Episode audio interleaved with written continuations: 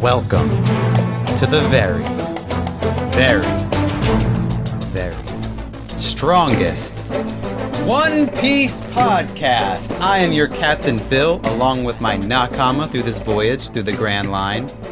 I got Lou and first mate Justin. Oh, I got promoted to first mate. Yeah, how Hey, come he's Fuck first mate? you, every Louis. I'm just I'm just Lou, he's first mate. What do I do on the ship? What's my what's my role in the crew? You know you got to make your role. Man, Did, Nami wasn't anything. Nami wasn't Can I just- assigned navigator. She she just became the navigator. Yeah, but Listen, she, y'all, like we're not we're not getting all this petty shit because every week we go over the legendary anime and manga series One Piece, one piece at a time. This week we are covering episodes 46 through 53. So now, if we want to argue about now that I finished the intro, if we want to argue about who's what part of okay, the crew, Okay, because I just figured out like you wanted me. There's, uh, uh, Louis, because- actually, you have to um, request permission to speak to the captain, and you have to run that by me first, mate. Uh, uh, Justin uh, uh, Nunzio Parantonio took your middle name, also. you can't do that. It says I'm the first mate. are you gonna let him do this? Captain. He can't be bothered with this. First of all, again, request permission to speak to Captain Bill. All right, first mate, first mate Wiggles or Justin. Uh, may I speak to the captain, please? Let me go. Uh, let me go talk to my vice, my vice uh, first mate. Yeah, you can. You can. Awesome, thank you. Uh, Captain Bill, um, did I get hired onto the crew because I'm the handsome one? first of all, soldier, take a knee. This is like turning into Friday Night Lights. All right, I'm down. I'm on my Clear eyes, full hearts, can't lose. Damn it, Riggins. man. All right, well, was it because I could make the Jolly Roger? Oh, All right, well, okay, all right. What what role on the on the on the crew do you want to put? Like, do you want to be? Uh, I'm really good at cleaning. I don't do windows or bathrooms though. You don't do bath. First Um, of all, don't even act like you're good at cleaning bathrooms, because All right, I'm gonna. Okay, but maybe I can be the cook. Um, I make some mean oat cannolis. It's a special formula that Lou, I you uh, don't came cook up not one vegan thing. Okay, this is a I strictly can- vegan ship. Yeah, Shit. Um, I I know the best spot in town to get us some fucking primo carrots. I could be the carrot picker. Everyone knows about Rachel's. It's right around the corner. Uh, he just spoiled. He just he just took that away from you. First, first mate Justin Nunzio Parentoni. Um, I, I need some I need some ideas. What do you think? Of, what can I do on the ship? Look, Louis. Obviously, you're the glue, right? Like you keep yeah, the you I'm keep glue. the ship together, right? Captain, I've got I'm made of glue. I ate the glum the glue glue fruit, and I keep the ship together. Was that good? I think that was really good. I think he. I think you've earned your spot Like, as glue. he's not saying anything. I think that's a yes. I think All we right, made first it. mate Justin and glue guy Lou. The- I'm the glue gun. Glue glue gun. yeah, sh- You, know, d- you don't- can't spell. And, you I can't can spell glue without Lou. That's And all I'm saying. That's true. That's and I pitch. can I can uh, and I can assure you, Captain Bill, that uh, Louis does not harm any uh, cows when or horses when making his glue. No, so um, strictly spit. it's strictly made of his spit, and It's organic. Uh, and I'm, uh, you know what? Yeah, it's organic. Man, You're it's- welcome. It's so great being at the top, and by the top I mean second. Like, it's, it's uh, guys. So, uh, what's everybody been up to? Man, you know what I've been really into lately? Fucking napping. I've just been sleeping my days away, and I got to tell you what, you should try it. No, it's actually the today I felt real bad. Uh, I what I woke up really early. Uh, Jacob's been doing this thing where he wants like uh, with my legs, he wants to be underneath my kneecaps. Like he, that's where he wants like he wants to like spread out underneath my kneecaps, so like my legs are up and you know I, I can't sleep because Is this on the bed? yeah, yeah, on the bed. So like he's you know underneath like the cover underneath my my legs, and he keeps like just automatically putting himself there, and I couldn't sleep, and uh, so I woke up. And I was just like downstairs, just fiddling about doing doing. I don't even know what I was doing. And then, so like around 10 or something like that, I asked Alex, I was like, I'm going to go upstairs and take like take a nap. And she was like, okay. And I woke up like at 2 and I felt real bad. I was like, I'm sorry.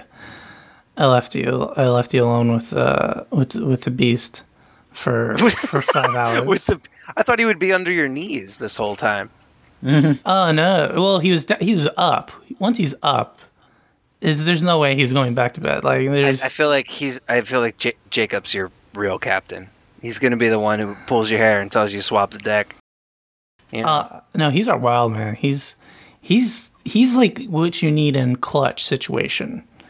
Is is he's learned all of my skills as as far as like you know how I have a tendency. he tendency. falls like me. He just like breaks things like me. He jumps right off everything into and just hopes that he lands someplace safe. That's, like a cat. You know. yeah, he's that's my boy.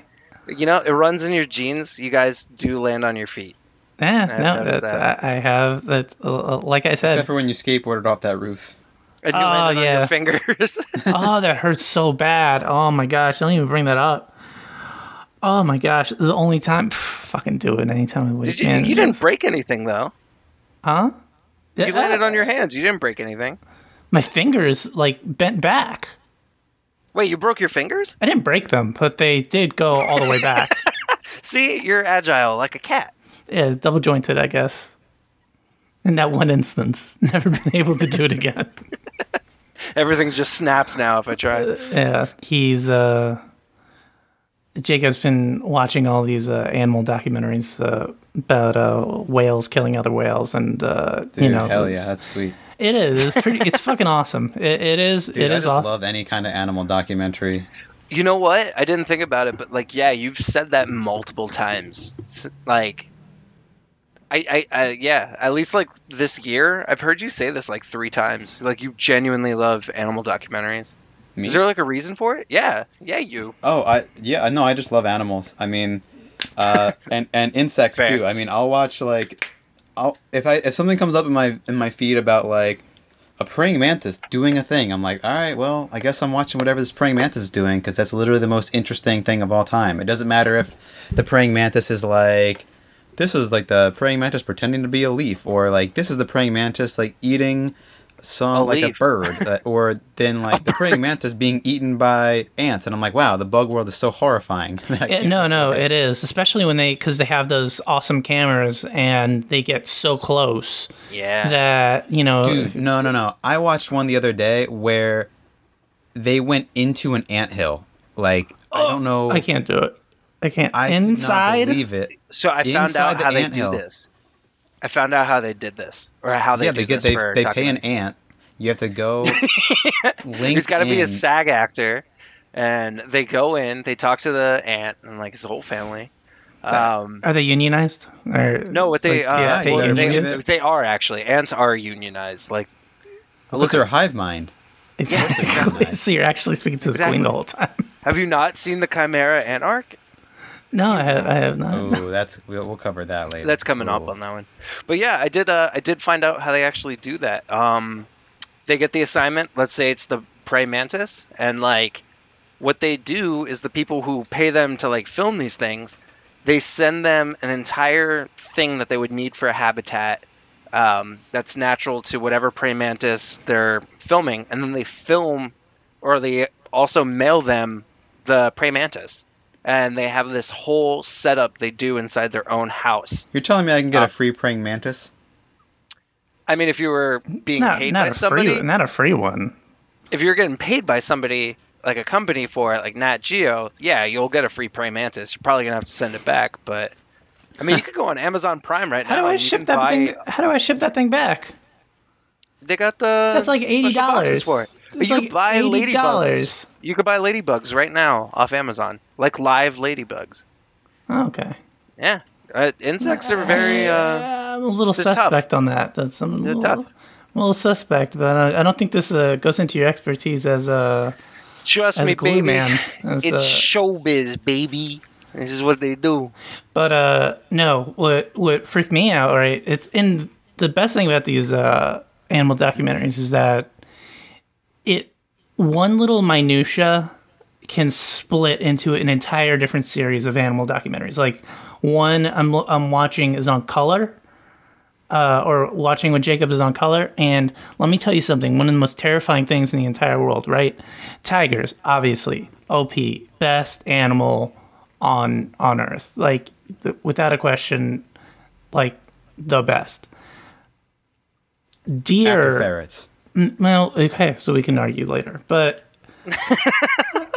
but what's so what made them even cooler when i was watching this thing was that so the deer in india right they have only two color receptors so which we have three.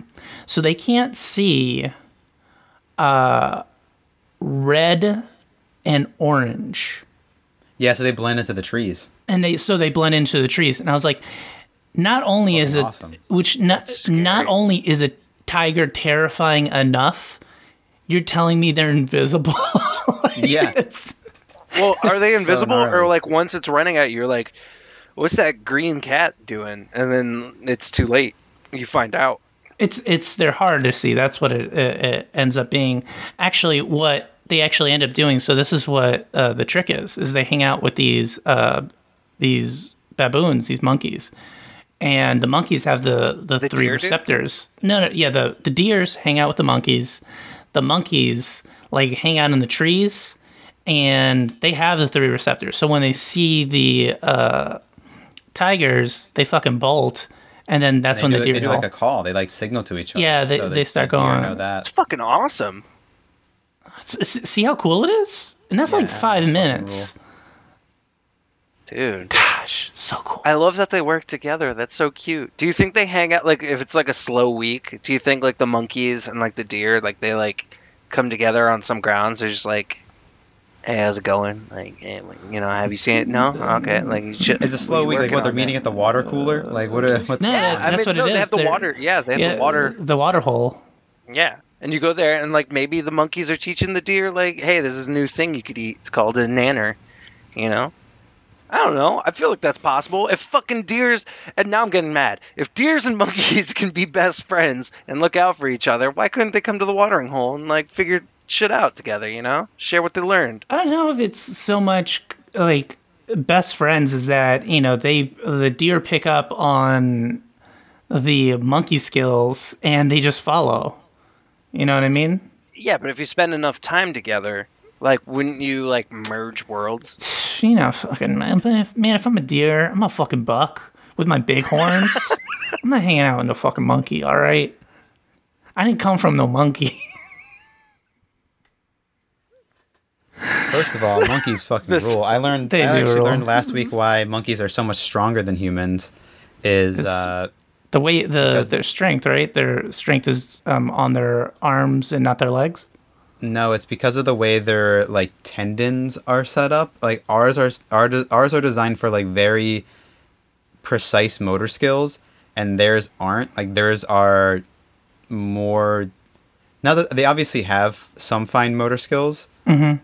but theirs are more because they're not. I'm I'm butchering this a little bit, but because their tendons aren't strictly for that or like highly precise for that, they generate more force and they can generate more force. That's why like a monkey that's like, you know, weighs less than you can be way stronger than you. Oh, so I didn't like know that. ours have like adapted to home row typing, and a monkey's is like, I gotta crack this coconut open. That's also So- why no monkey on earth can beat me in Super Smash Brothers. That's true, uh, including Donkey Kong. Yeah, Yeah. it'll just beat you in real life.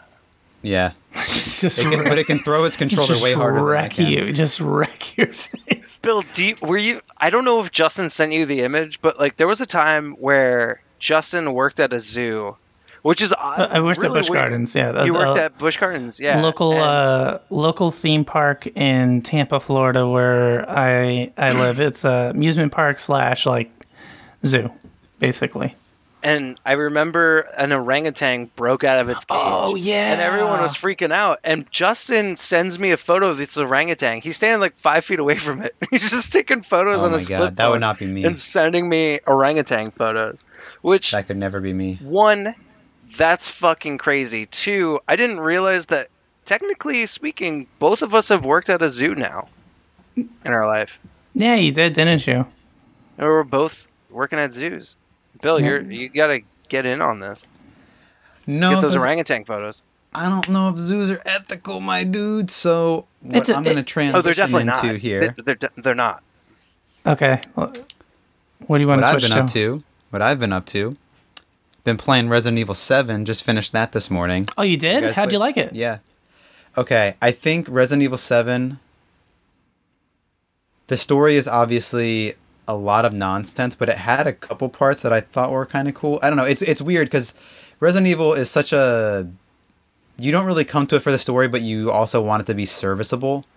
And there are times in that story isn't quite serviceable, but I think overall the game is is I mean, overall for like a 10-hour game, it's like a great 10-hour game. It is. I think it is I very think that good this one. game, if this game was thirty hours, like if they stretched it to that length, it would be a no go for me. I'd be really frustrated with it. But because like the gameplay is fun, the boss battles I found a little bit frustrating because maybe I was just playing them wrong. But like when you try to like duck and dodge hits, you have to press the R three, which is also the camera movement, like the joystick to move Do you it. block? That's the thing is I didn't block that much, and I think maybe that was Bill, part of my come on. problem. You Come gotta on. block, dude. You've been do you playing Dark Souls for for? like Yeah, 8,000 you think years. I block in Dark Souls? No, I parry, my Ah. I parry and I fucking roll. All right, all right, whatever. But Keep going. I'll say the the best parts of Resident Evil Seven, I really loved uh, the one where you have to the puzzle where you have to put the birthday candle on the cake, and it's almost like a Saw scenario. yeah. That one was What's really the cool. wait? What's the scenario? What happens if you don't get the birthday candle on the cake? Well, it's just like a big. It's like a. It's like a big puzzle where you have to like find all these different items and put them together to eventually light a candle and get it through this area that.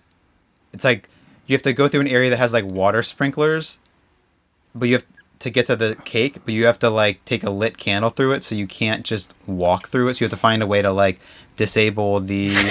It's almost like a fetch quest, but it has more of a puzzle. element sounds to so it. insane just knowing the basics of the storyline for Yeah, Resident it's Evil totally 7. insane. It's like you you found a house in New Orleans and you're looking for your wife, and then the next thing you know, you're like trying. Fiance, first of all, Your and she's been she was gone for like three years. So Yeah, let I'm her sorry. go, you know? Fuck that shit. No, I'm joking. That's, that's, Absolutely. That- love that's is love. that Hey, gets I them know, the whole time. You know, That's you say that. Bill, but you gave her the vaccine when you could have given it to what's her name, uh, Jarodi. Oh, the uh, hot one, Jebby Ja. the what the, was her clear, name? the clearly Yeah. hotter one. is the one who helped you, who's like, you got to get out of here. You know, I'm not your wife. I'm not crazy. I didn't cut your hand off. Yeah, I was And Bill about was like, say. no, I should give it to my wife. I should give it to her. My fiance. Look, I was just trying to do what Elliot would do. That's true. elliot Ethan. What's his name? Ethan, Ethan, You, you called him Edgar earlier.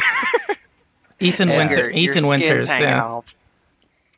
Uh, Ethan Yeah. Ethan Winters in the the next one, uh, Village. Like they say his name like every eight seconds.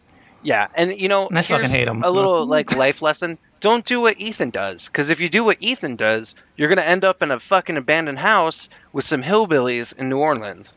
Which sounds like a good Getting time. chased. So I don't Get know your what you're trying cut to. Well, this game was so Ah, it's like, my like college experience. it's like uh like almost it's like almost like a Texas Chainsaw Massacre in terms of like the hillbilly family, but also kind of like a House of a Thousand Corpses. And Yeah. then like the the like then it shifts to being like about this like girl who kind of comes in like 75% through the game, which I thought was a little bit late to introduce Rose? this, but yeah, um It's and never she's too like late a for carry. She's a she's in a lot more of the next game. Is she? Can't wait for that. No, I, I, I don't. I mean, I, I really just need to like get over the fact that the plot is always going to be bad in Resident Evil. Um, Yeah, it's, Like, it's so- always about the gameplay. So what are you gameplay is always looking? good. So what are you looking for? Like, because I want to unpack this. He's a looking for bit. Dark Souls. He's looking for Dark oh, Souls. what? Well, that's first of all, I'm always looking for Dark Souls. I want Dark Souls and everything.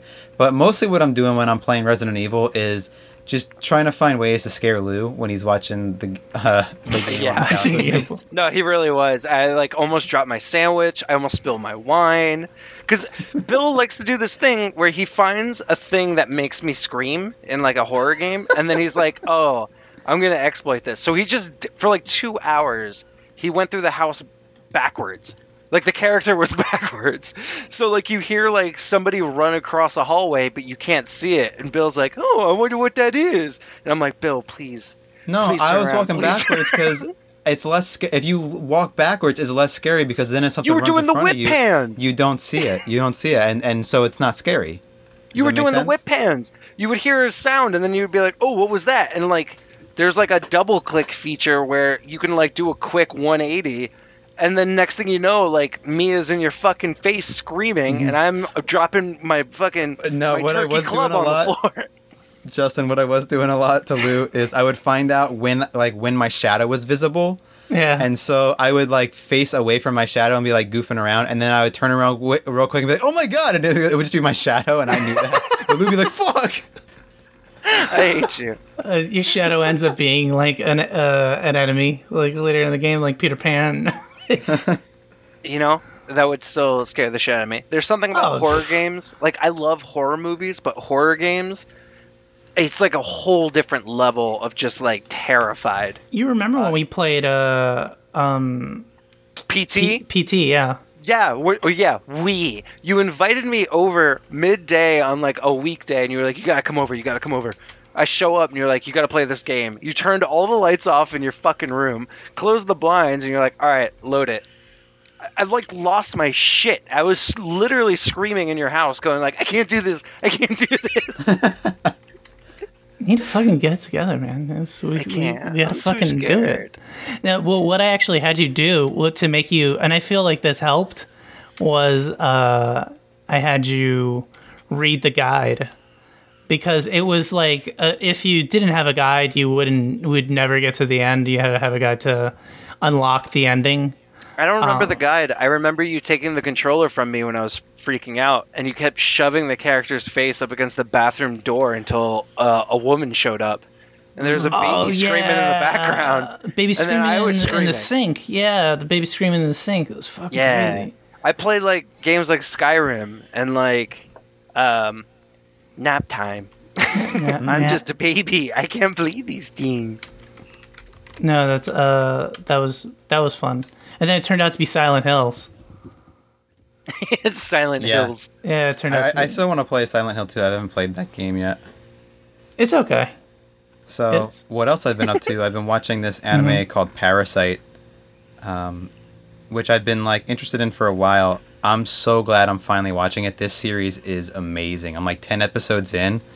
This is the first time watching an anime in a while where after like when the episode ends, I'm like, I need to watch the next episode. Like with a lot of the animes I've been watching lately, like I'll even if I enjoyed them, I'm like, oh, it's pretty good. Like I'll get around to watching the next episode. But with Parasyte, I'm like, no, the next episode needs to go on right now. Like Man, that's really big talk coming from you. The last time I remember an anime that you like watched, you're like, I need to watch the next one. Was uh, High School of the Dead. no, the last one, the last one I was like that with was was actually Beastars, which you made fun of me for because it's, they're all furries and there's Okay, a there's a no. wolf with a six pack. Hold But- on. First of all, I didn't make fun of you because they were furries. Okay, I don't have anything against furries. What about I- bronies? I, I made a comment because you were probably like three episodes deep, and I walked out from my bedroom to see a ripped fucking wolf holding like a bunny's face. I was like, "What the fuck are you watching?" And then, to be fair, it was probably like the next day. I came out to another scene. No, I watched it all similar. in one sitting. So you came out probably three Oh, hours. so maybe it was I an hour, literally, yeah. I didn't Well, get up I off sat the down couch. and I watched watched it the whole with you. thing. Yeah, it was fucking awesome. It was a good. It's it great. was a good ass show. Yeah, it's a great series. I was like, dude, can't I, hope the wolf two. doesn't. I hope he doesn't eat her. And then Yeah. instead, they they made segs. It was nice. And good. the other thing I've been watching, and Lou's been watching a little bit of this too, and Justin, I'm interested if you've been watching it, is I Think You Should Leave, which just season two just came out on Netflix. oh my! Uh, uh, I think you should. I saw the first season and I saw that the second season popped. I love that show. It's so fun. My dude. wife hates it. Yeah, I, don't think uh, Lee, I don't think Lee cares for it either. I watched the whole s- season in one Fair. sitting at Lee's place, and she just spent the whole time on the computer ignoring me. Oh my god! The whole time, Bill's sitting on the couch. He's like, "They're skeletons and their bones. Their bones are their money." it was so good. It's pretty damn good. Oh my gosh, I couldn't I couldn't get enough of that shit. That was that was and it's great because you can get it like done in uh, like no time. like two uh, hours. Yeah. Yeah, it's like 2 hours you're in and out and it's just like the I thought the um the baby pageant was one of the funniest things I've seen this. Which one on, in season two? No, in season one, the baby pageant is like one of the first episodes or one of the first uh, skits where they're they're having a baby pageant, and one of them had been, had been doing oral sex on one of the judges. What? It was a baby, I don't remember that at all. and it was like clearly it's been compromised. it was a big kerfuffle. Uh, and he was like, and this uh, baby was like the bad boy, and he had like a bandana on his head. Uh, he was great. Look, speaking of Little Buggy's Big Adventure, Yeah. Now we're talking. Do you want to jump in? Episode 46, baby. Tell them what happened. episode 46. But what I do want to say is, I already got the very, very of the week. Uh, Very, very, guys- very. The very, very, very of the week. Fucking the strongest title. I laughed so hard at Little Buggy's Big Adventure. I love it so much.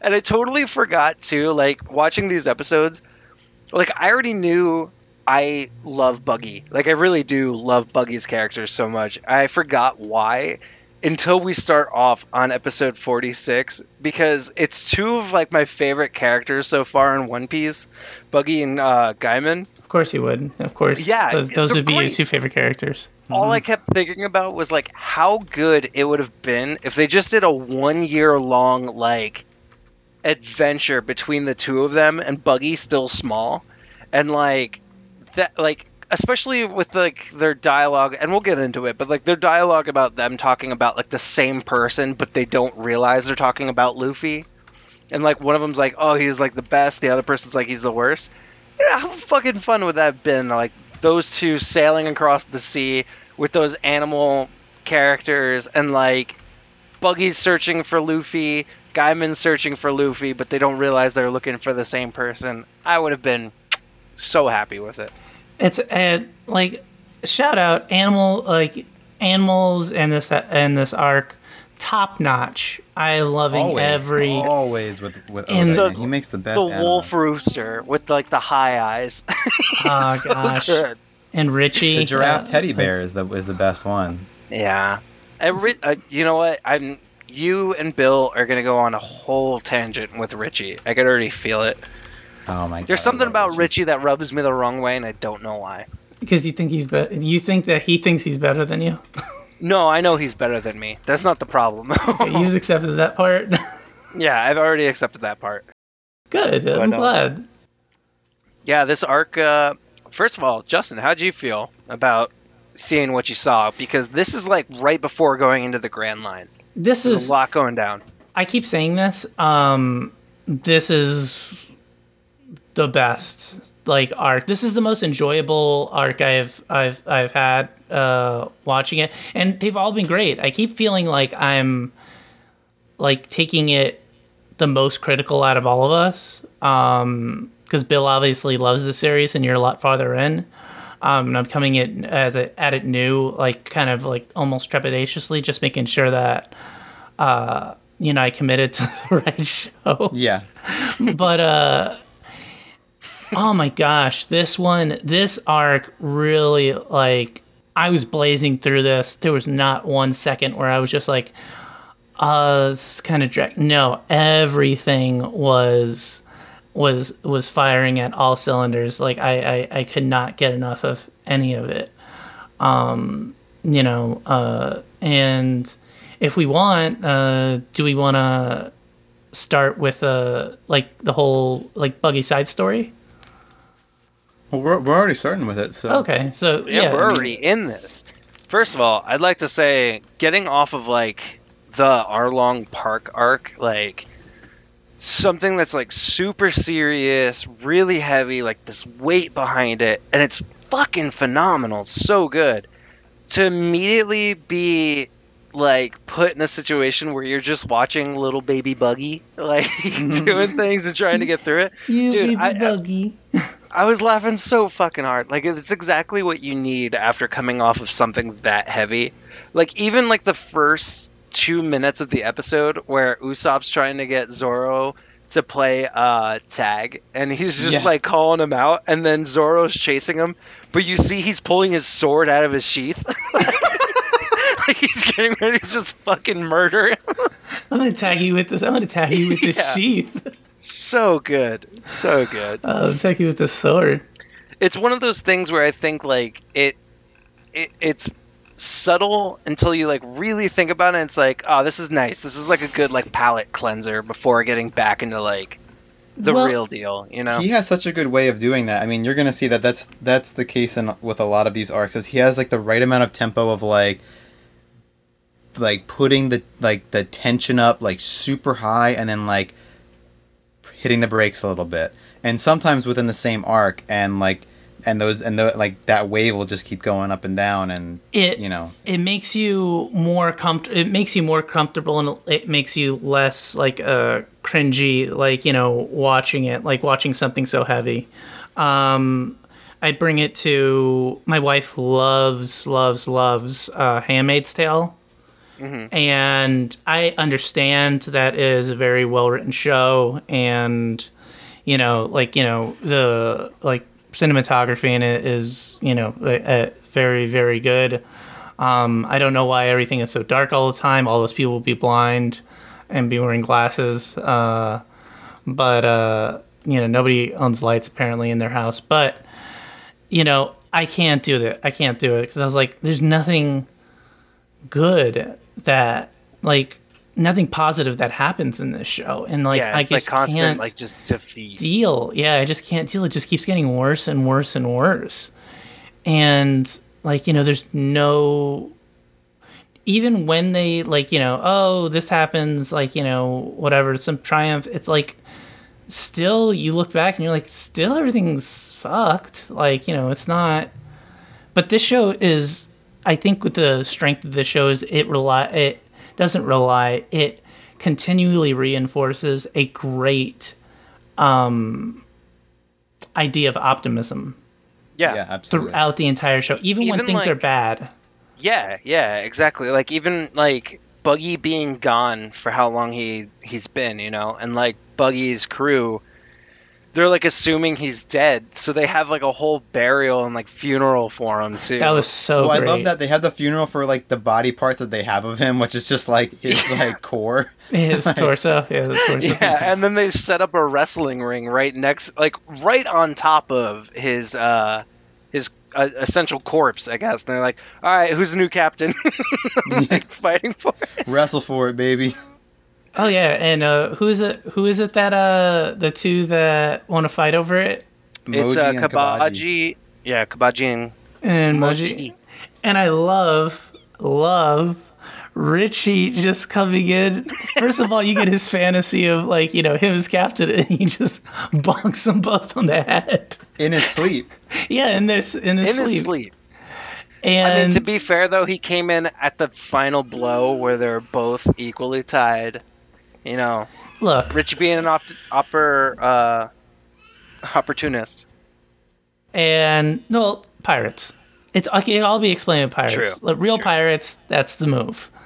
That's like the move you make, like, you know, you're superior and probably Richie is like physically superior to both of them. Knock both their asses out in a second. I mean, he is a Um, lion man slash motorcycle. I know this makes him fucking awesome. It's, that's like that's those two things that you just said. Coolest things that you could have said. He's a lion man and a motorcycle. Yeah, So- that is. that is so I know we all have. Uh, actually, I don't. Even, I haven't even decided what my very very of the week is. So let's. We can keep mo- moving on. So Well, I have a question for Mm-hmm. Bill. Sure. Um, because first of all, when Buggy is trying to reassemble himself, he gives himself, you know, he's doing like the chop chop, and he's going bulla bulla bulla bulla bulla bulla bulla, mm-hmm. which is fucking awesome. I'm probably gonna say that forever now, anytime I'm chopping anything. But what sound does the like do the snail phones make in this world? Because don't they also go bulla bulla Buddha, bulla Buddha, bulla? Buddha, Buddha, Buddha. Yep. Do they go Buddha And then, and then when you hang them up, when you hang them up, they go ka-ching.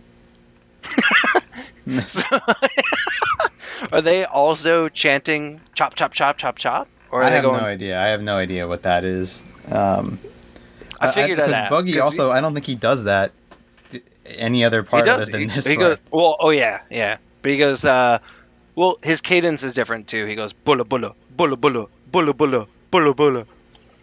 Those pieces come together, but I don't know. I don't know. I figured I'd ask. You never know. No, no, no. Let's bring it up now, and then Yeah. Later on to down the line, six six hundred episodes later, might come back. Might come back. No, honestly, it might because I, the only reason I'm asking Bill is because this is the same guy I'm watching the show with at the same time, and I'm lo- I'm watching him lose his shit, and he's like, "The fucking wind!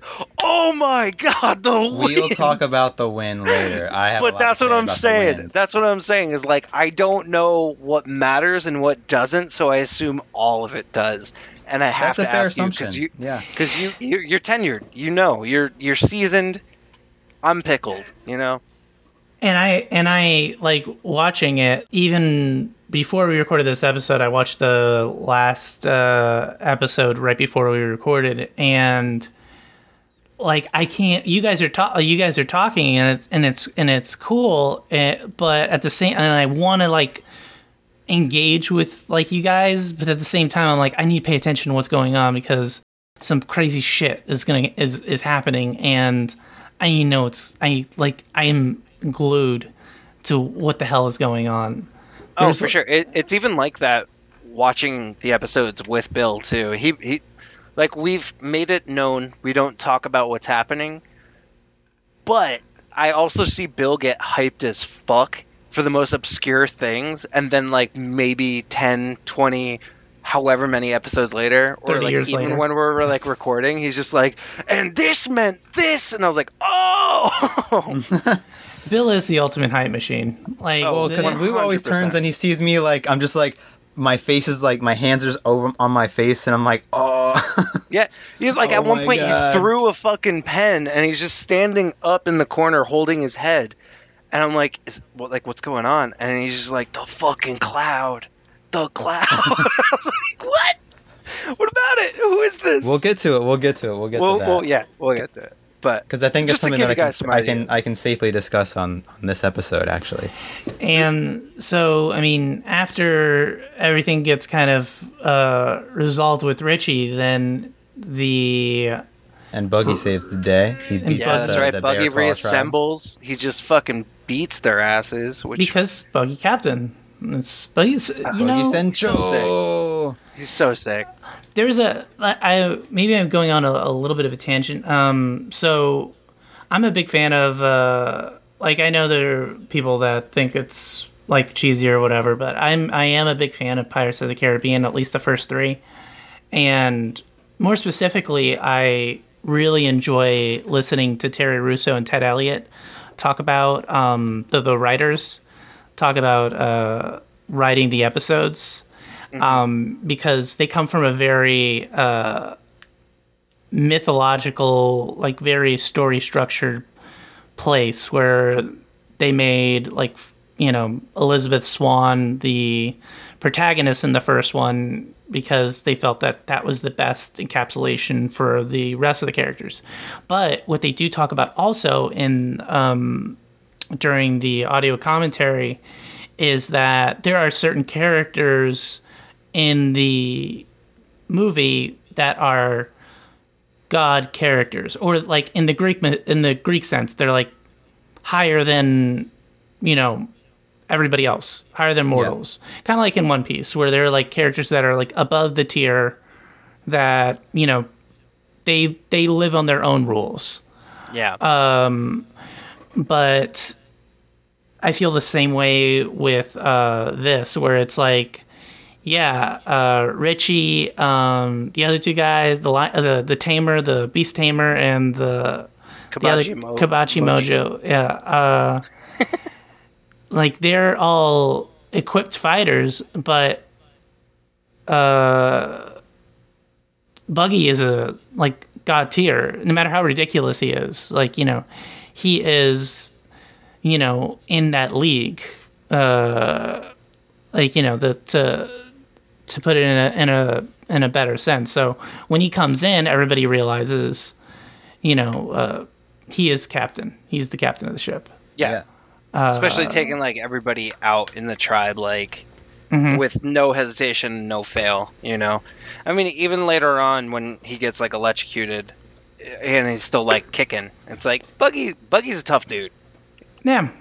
No, yeah, I mean, it, we saw him go up against Luffy, so he got skunked. But you know, and he only got a tough guy. skunked because Nami. Got, look, I'm gonna fight for Buggy. All right, he only got Fight for skunked Buggy. because I am. Nami Justice for Buggy. captured. he captured. Nami captured his uh, shoot additional with a part. cannon. But like that's the thing. Like Buggy, I feel like Buggy puts up a really good fight. You know, and to be fair, he trained with Shanks. I mean, come on. Did he. He train- was, he was no, he was uh on the same crew with Shanks. yeah, he was on the Yeah. same crew, but did he train with Shanks? They were good No, I don't friends. you don't so. be friends with somebody who's like fucking. They weren't. than- They weren't friends. They were. They fucking hated each other. No, they were friends. They were definitely Eh, friends. maybe a little. They bit. were like they were like friendly rivals, but yeah, Yeah. I mean they're Yeah. sort of the way Zoro and, Sanji are, where they're like when like it, when that- it comes when push comes to shove, they're there for each other, but like on the day to day, they're bickering. Yeah. And it's like that old saying, "You're only as good as your rival." I think that's a saying, but you know, No, and no, that's 100% uh, a saying. Uh, that's you know, you're only as good as your greatest enemy. That's uh, that's boom. that's if and, and if it's not, I just coined it. So TM TM TM. TM TM. Uh, question for you, Justin. Hmm. Did Smoker give off Wolverine vibes to you?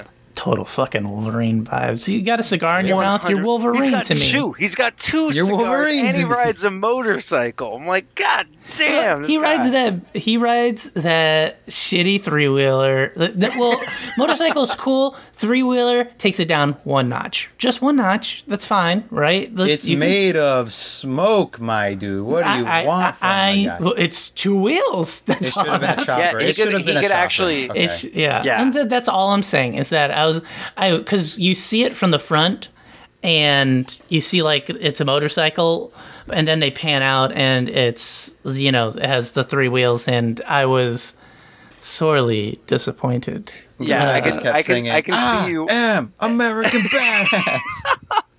all he needed was a bandana. This kid. Yeah, Limp Bizkit started playing immediately. It's my way.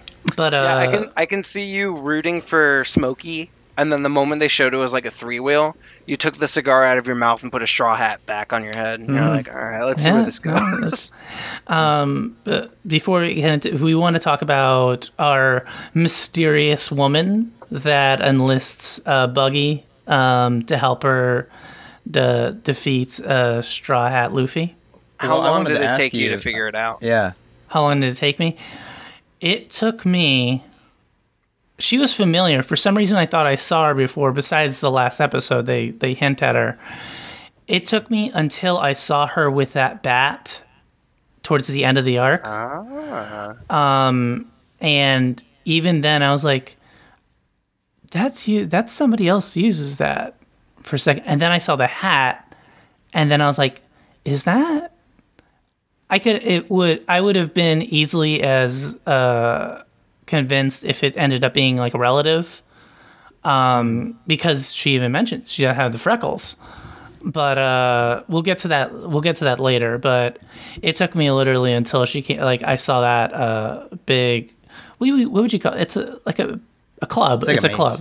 Yeah. yeah, club mace. Um, but uh, yeah, that's how long it took me. Well, you know what, Justin? The first time I watched this, I got it almost right away when she said, "I'm Alvida," and I was like, "Oh fuck!"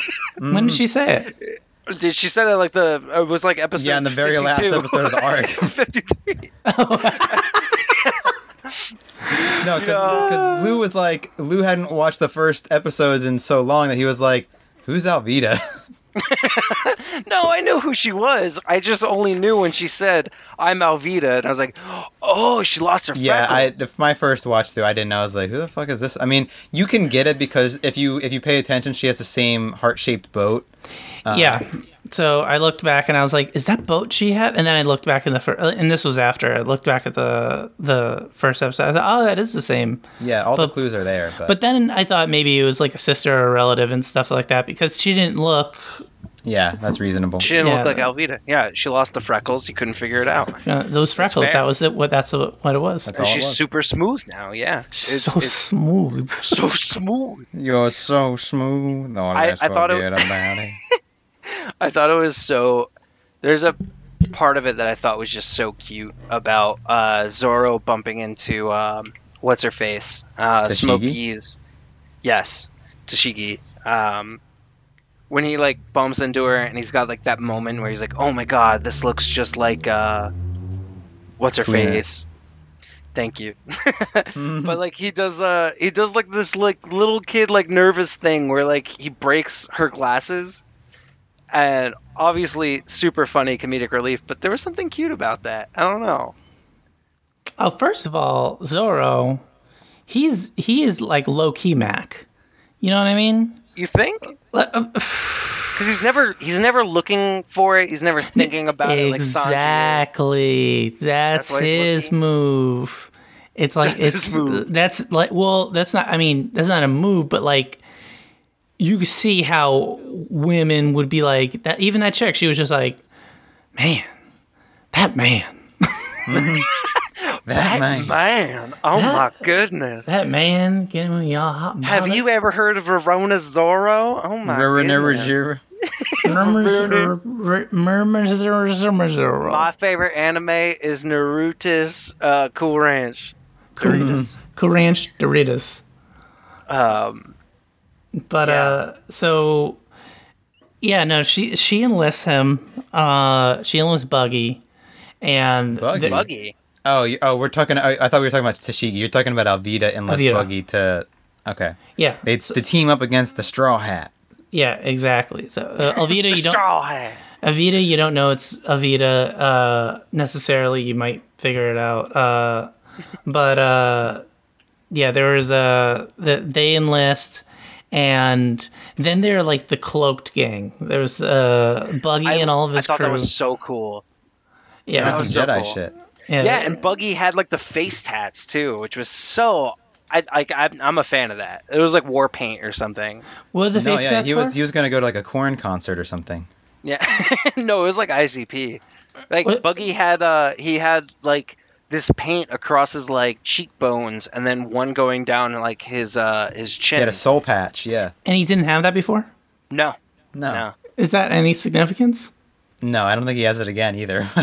okay. Just for this. You know, when you're on a mission like that, fuck, do it. You know, go Yeah. for it. Well, we both know that. We both. Exactly. All three of us here are guilty of literally spending a weekday night bored and painting our faces like ICP, like yeah, no, that's Bam. 100% true. Or the Joker, one of the two. or the, yeah, I went Darth Maul.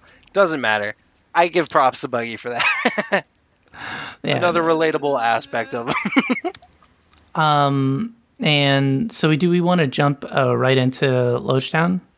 Loguetown. Loguetown? Lo- the yeah. Loach. Um, so Loguetown, we get in, we get to see uh, you know, Luffy just runs straight out right away. The crew doesn't get to make a plan of where they're gonna meet up. He's like, No, I got I know where I'm going later. Um, but he ends up in the Gol D. Roger bar, the Gold Roger bar, and he's there with the old man.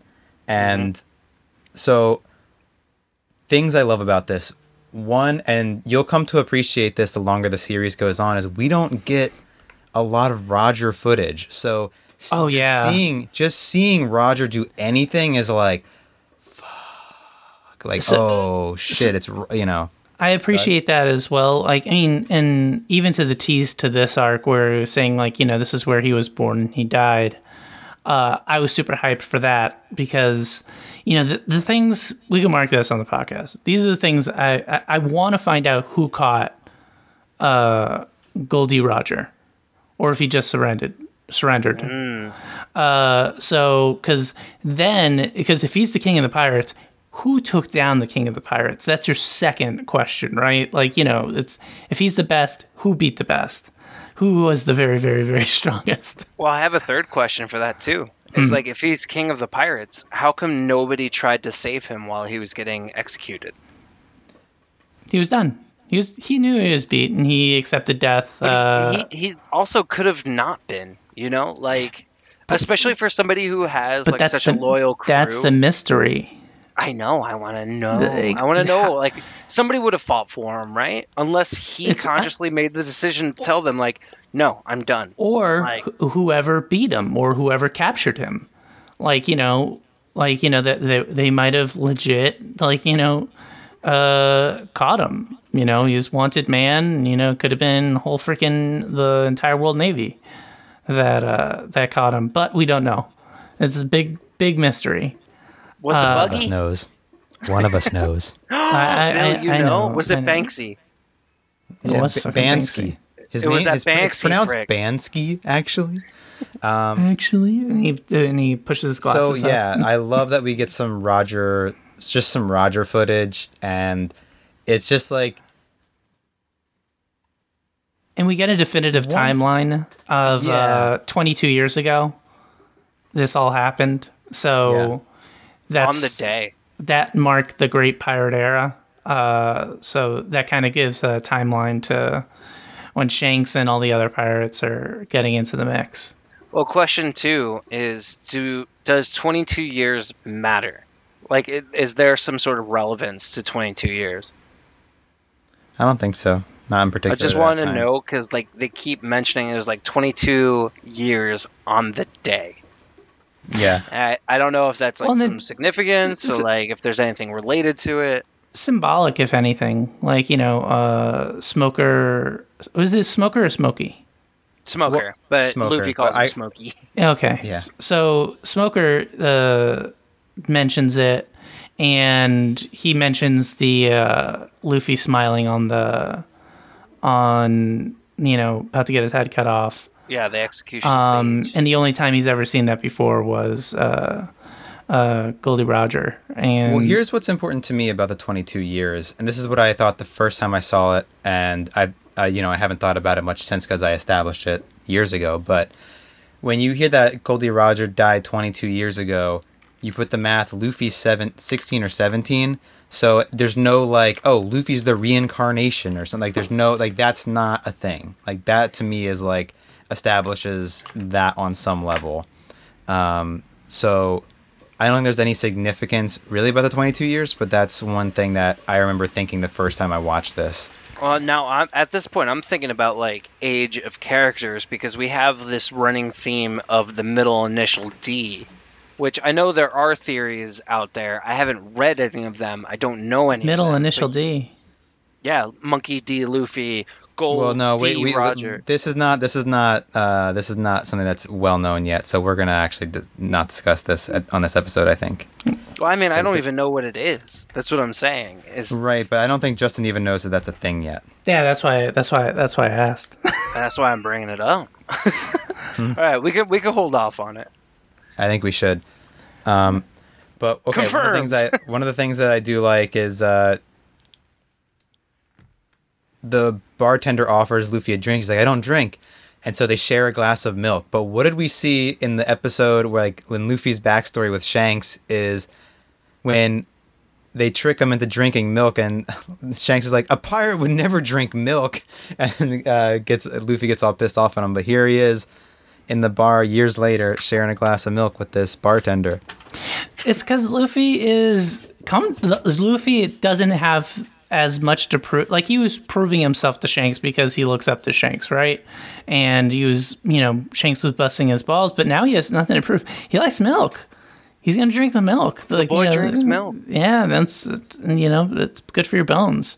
And if anybody needs good bones, it's a rubber man. That's true. Oh, another thing uh, before we get off the the Roger flashback is we get uh, when he goes to the execution platform. one of the guards says, "Any last words?" And he says, "Yeah, can you take these off?" Like sh- sh- putting the the handcuffs up to him. Yeah. Way to make a guy feel then- lonely. yeah, and then we all yeah we get uh we get his last words where they ask him you know where the treasure is, and he's like, "I left it at that ocean," and like the, you know, the iconic scene from the beginning of the The very, the very beginning, beginning of the yes. story. yeah. Which is the thing that sparks the pirate era. Is it not? and that's when Yeah. it's marked. Yeah, and I, I I I find it very interesting when we were talking about timelines that there are characters like Luffy who were born after that happened, and there are characters that are old enough, like the bartender who would have a rapport with uh, Gol D. Roger, um, like being able to speak like as a peer. And then there are characters like uh, Smoker, who was a kid um, while this was happening, but still remembers. You know, because like seeing something like that as a kid, like uh, ultimately that makes that person legendary. Like you know, that's Yeah. that's you know that's like Michael Jordan when we were seven. You know that he is like you know that's he's beyond you know human Yeah. the same thing with Gol D. Roger. Um, and makes me think about you know, see this is how I spiral. The, and then it makes me think about what Shanks was was doing when Gol D. Rogers uh, was executed. Was he like getting ready to be a pirate already, or was he like uh, had the same idea as Luffy and he's like, I'm gonna go find the fucking treasure. Um, but uh, well, one of us knows yeah, no, there you go. That's, one of us does know. that there is an answer to that. Um, and I'll tell you. No, I'm just kidding.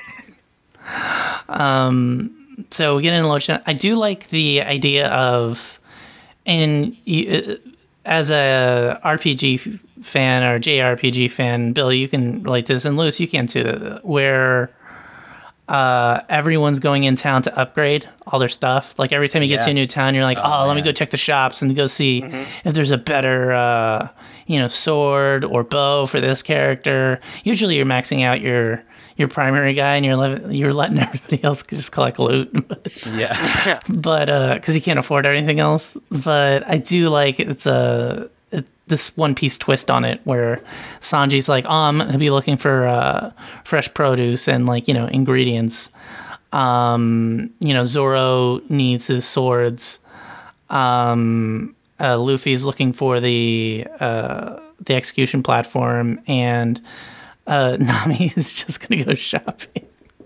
and then we get uh, and Usopp wants to get some goggles. Oh yeah, that's goggles. true. yeah. N- U- U- Usopp needs to supply up. Like he's he needs to reload all the stuff he needs to make all of his bullets and Yeah, stuff. he's an Oh, item-based character, so he needs it more than anyone. Yeah, Yeah. he's a prop comic. You know, he needs those rotten eggs.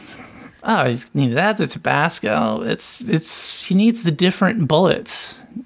That's you know that's unfortunate for him to come across somebody named Daddy the Parent. But oh that was I love Wait, Daddy wait. the Parent too. Daddy- we'll yeah, get there too. Do we We'll want to talk about Daddy now? I feel We'll we're jumping we'll ahead. go. but, yeah, um, we'll j- we'll jump ahead. are we We'll- jumping ahead? We're, we're- these are all linear stories that are happening though. Do we wanna- at the same time? So how about this? Well, first we got to talk about Zoro going The- to the sword store. Does Zoro go to the sword store before we meet Smoker? No, we meet we meet Smoker first. The the girl drops her ice cream on his pants.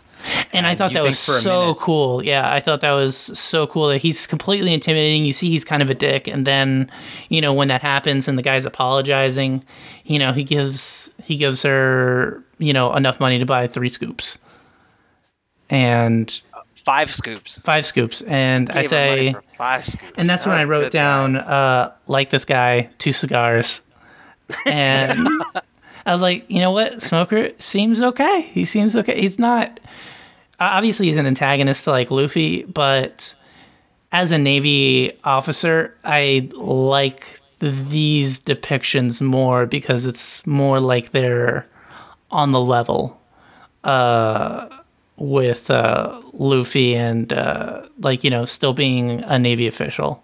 Like he's not Yeah, breaking well, any think laws or anything. There's With morals. Smoker in to it. general, like when you see him in the, you see him like in the bar talking to the old man. You see him at Roger's uh, execution, and we start to see that not all Navy people are created equal. Like we see that Smoker, he has kind of, you know, he wants to catch pirates, but he also has like a reverence for them in a way. Like he he want like he needs like in his mind, pirates are a certain thing, and he doesn't like to see them not be that thing.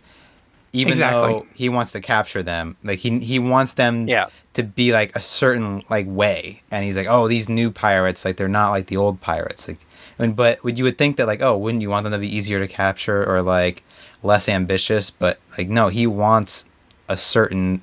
He has a certain idea of what a pirate needs to be, um, to be like worthy almost of. Do you that think he saw like Gol D. Rogers like execution was like, I want to be the guy who brings down somebody like that, or do you Yeah. think like he No, had like a respect for it? That's hundred percent. Like I feel like that's hundred percent his reason in getting in the navy and getting super, super buff and strong, um, and uh, getting that that that devil fruit. Um, but uh, he then mentions he would get a little hint of uh, where's our uh, where'd she go? Um, she's she's late. Um, so they reference somebody that's not there, uh, which we get to find out later. And yeah, so then we get uh, Luffy and Smoker meet for the first time, which is also hilarious. Um, because L- Luffy just doing what Luffy does is, is, is Yeah. coming off very nonchalant, non-threatening. Very friendly. Like, he's he's Yeah. already looking. Do you know where for the Luffy. execution stage is? And then, uh, of course, Smoker. it's always the dichotomy between the two characters that makes it so enjoyable because Smoker's obviously this super serious guy. Luffy is like this com- complete buffoon. Um, and Smoker could just only think there's no way this guy is lucky to Luffy. Yeah. Because he hadn't seen the picture yet. Uh, but uh, yeah, so uh, they meet Yeah, he even guides him to uh, the execution. Yeah, he says it's over there." Follow, Follow the smoke. smoke. Follow the smoke. Um, now, do we want? Let's. Uh, you want to jump into the Zoro stuff now? Absolutely, because this this is like this to me is one of my favorite parts of this arc. Is you get Zoro going to uh to the store. You get I know that Justin you're gonna love this. The part where you get the twenty one legendary swords. Oh, you know, Yeah. I was, you know, I had it pulled up like you know the search in Google, and I was like, ah, I can't hit enter. I can't hit enter. I want to know though. I was, but I was looking at the list she had in the thing, and I was like, oh shit, those are all Japanese. I can't read Japanese. Because then you get little hints. But uh, no, that's uh, 21 legendary swords. Uh, and I was a little, maybe you can help me with this build. Uh, so his sword, um, his main sword, Wadamichimoji. Wa- Wadamichimoji, is one of those swords. Yes, yes, it is one of those. is the are the other two swords legendary So, Wado- swords? Wado Ichimonji is a legendary sword. Kitetsu three, which is the curse blade, I'm I, is also one of them. I'm ninety percent sure. Actually, let me let me confirm that right now. But Because did- they talked did about say it was- grading. They like they talked about grading and like you know uh, this was a particular type of uh, sword. So I didn't know if they were like tiers of swords, which would also be my favorite other thing that they would believe- discuss. I believe the curse sword. I mean, he's looking it up right now, but I believe the curse sword fell into a different category of legendary swords. Yeah, Um, because she does, she does say something about it after. Um, he's like, "It's a cursed sword," and she's like, "You knew?" He's like, "I can tell." Like, uh, oh, which feels is so sick. Yeah, So- and he feels see it, and he you see that also reflected later when the storm's coming and he says like you know something horrible's about to happen Yeah, i was like, he's like on oh, a different wavelength. zoro uh, you know he's a he's first mate right yeah, for sure. that that is his doubt. utility that is like his like day-to-day utility obviously he's a great fighter but also he's got the vibe he's he knows he knows when shit's going down uh, And it's even sick too. Like when he like compare, he's like, "Let's see, like my luck or its curse, which one's stronger?" And he tests it by throwing the blade up and like sticking his arm out, which is such a ballsy move, man. I was So I was a little bit showboaty. Oh my! I was like, Zoro, just take it. Like you know, you want it, just take it. Sword's it. got to pick you, man. It's like the wand from Harry Potter. You can't just choose it. Well, if it cut his hand off, he really doesn't have too many more options for swords. he had Hey, to look, switch Shanks shoe sword still style. kicking ass with one arm, you know? Zoro probably could. Um, I know, Kitetsu Still is do one of the two greatest sword. swords. Yeah. uh, and uh, I The know. other sword that Mm-hmm. he gets, I don't think is the other one that he gets at um, at the store. I think that's just like the best sword they had in, in the stock. But other than Kitetsu three, Yeah, and that's why he was trying to get rid of it because it was cursed. And No. uh, Are you talking about the third one that he got, where the shopkeep was like, "I'm sorry, I tried to rip you yeah, off." the, the the third, yeah, the third one I don't think is a legendary sword, um, though he does give it a oh, name. gotcha. But what I love also when you see that he doesn't get cut by the cursed sword, but when it falls into the floor, it goes sinks, cuts through yeah. the floor all the way to the hilt. It's oh so sick. I was, and uh, this reminds me just uh, of have either of you guys watched uh, Thirty Rock? No. Yeah. Okay, so oh, oh, well, there's a scene in Thirty Rock where they're picking out uh, diamonds for an engagement, and uh, he goes up to the the counter, and he's saying, "I'm, I'm getting an engagement ring for uh, for my fiance," and the guy is showing him the rings that are on display there, and he goes, "Can you show me the real rings?" And he looks at him. And then he goes to the back and he pulls out these fantastic diamonds. And I was like, is that a thing? Is there a secret economy of like, you can go to somebody and say, "Uh, give me the real stuff. Show me the real stuff. Oh man, I've done that with Subway, and when they come meatball parm, woo, Goes back, get those good meatballs, those fresh meatballs. get the good ones. Oh gosh, this, but uh, I was I was getting those vibes uh, during this. It's like, oh yeah, he had to go to the back, go to the back to get that sword. Oh, that's where he keeps his good stock. That's uh, I, I thought that was that was that was really cool. And uh, I'll add to things that I love anything named. So swords that are named are awesome, obviously. Uh, boats that are named, well, boats are always named, but uh. I mean, the shirts are always named. You got the memories, you got mode, you got all the fantastic ones that Oda comes up with in the show. Wait, what? Oh yeah, the, the the girl in the store that Nami's buying stuff from, her her dress has a bunch of hearts on it, and then in the middle it just says funk. Ah, yeah, that was a good one. She should have picked that up. Yeah. That had to be like a that had to be like a H and M type place where you could have got that for like six bucks. I don't know, the whole world seems to have like this style that uh, is fantastic. I, I like Bill has brought it up multiple times too. Like Oda should make a clothing line, and I full heartedly agree on that. Yeah, yeah, I buy it. I, I buy I I buy, especially with particular outfits. And who does that? Um, Ralph Lauren does that, where uh, he takes military attire and makes it into fashion stuff. So it's like based on military things, but like he obviously makes it wearable and like you know makes it look cool and stuff like that. But yeah, that's uh that's definitely a thing. And Oda should team up with it, but then again, he'd have to add something to his 800 uh, things to do. this is true. And so that finally brings us to Daddy Masterson. And this is my one of my very, very, varies of the week. The very, very, very kinkiest name that we've had yet in the show. Daddy Masterson. Uh, this is actually, I wanted to note this right away because I don't know, Justin, if you would have noticed this, and Lou probably only would have noticed because I mentioned it when it came on. This is a filler episode. This is This whole a- episode, This would be considered a filler episode. This is not yeah, this is not in the manga. This is not canonical material.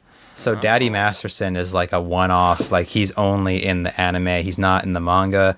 This like and this is my first time ever seeing this episode too. I've never watched this episode before. Oh, because it was considered filler.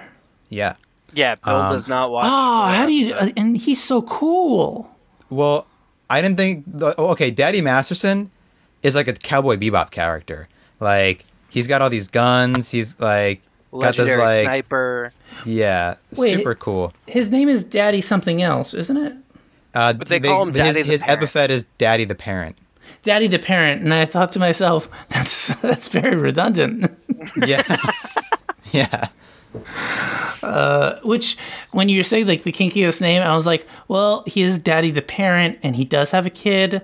Maybe we can take the kink off of it a little bit. L- Just Well, he's he's Daddy and he's the Master. He's he's the oh, Dungeon Masterson. Masterson. Uh, uh, Masterson does sound like something else too. So, you know, that's I'll give you a pass there. Yeah, his character is like a total uh, badass, and I mean, you get like this whole backstory going on with like Usopp's father.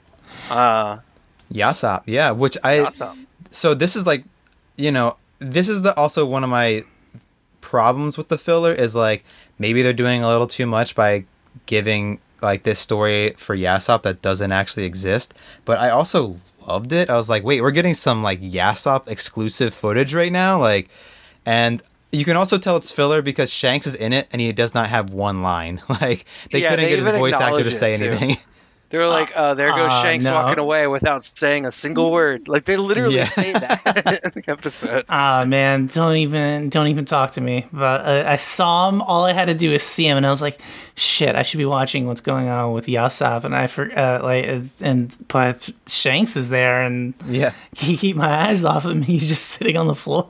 I feel like they should have just not addressed him not speaking, and it would have been okay. Like, yeah yeah like Shanks sitting kind there watching comical. like somebody he like you know trusts doing the thing, but instead they turned it into like a very meta like we can't afford his voice actor. Woo!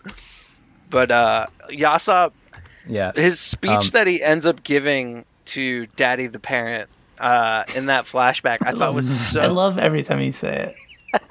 I thought it was so funny because like what he ends up initially saying, I guess, with a lack of better words, is "I'm a deadbeat dad."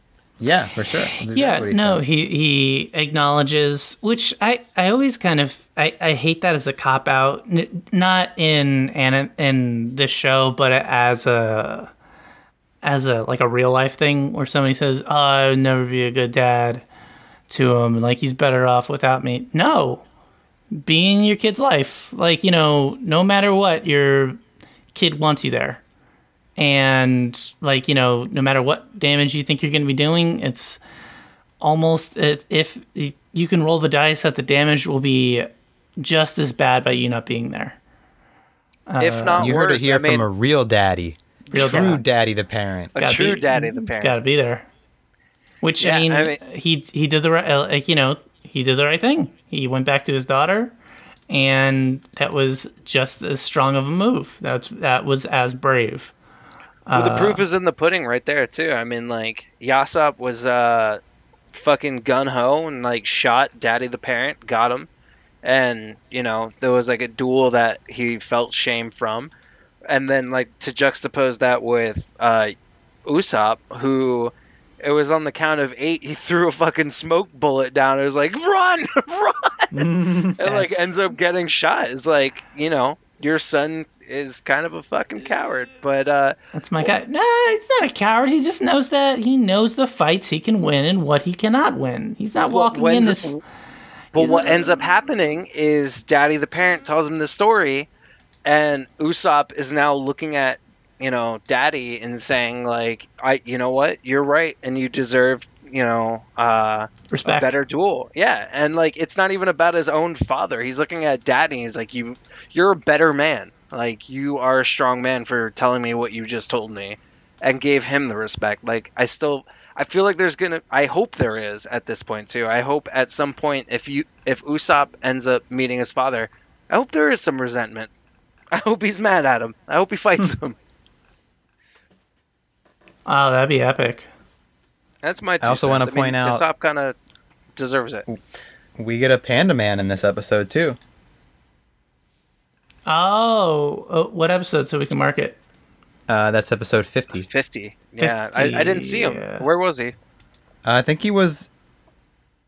Is I can't remember exactly. I didn't write down which scene he was in, but I think he was like in the background. It was I I, I remember it was like unclear if he was implied to be part of Shank's crew. Like it was a part where they were all together.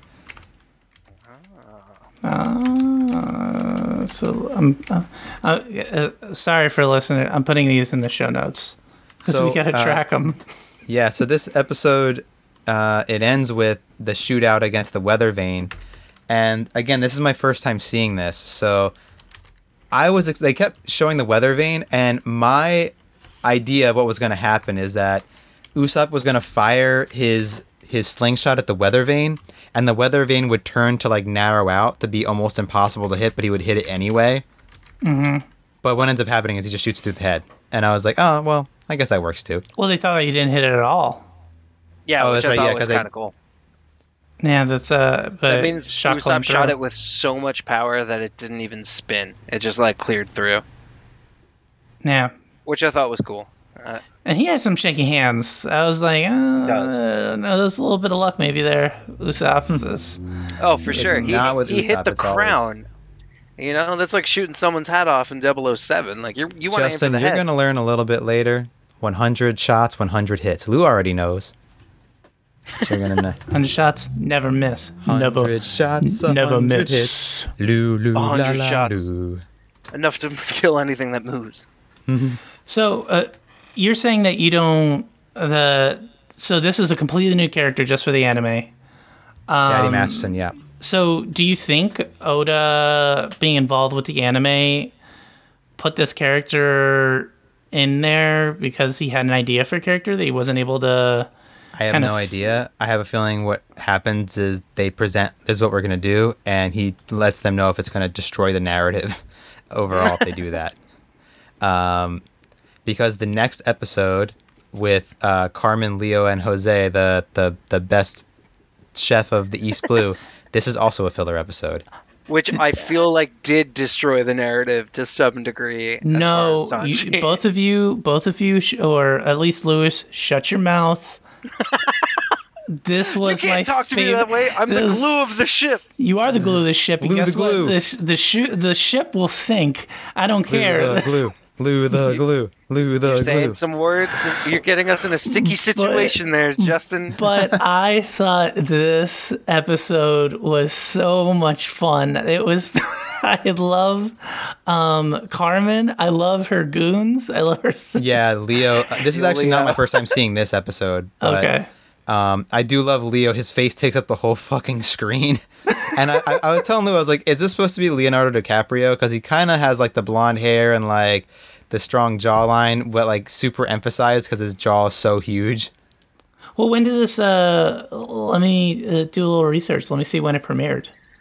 I mean, Let's- if it's gonna be Leo, it's got to be Titanic Leo. I mean, it's like the only one I could think of where he's on a boat before Wolf of Wall Street. You know, I'm on a boat.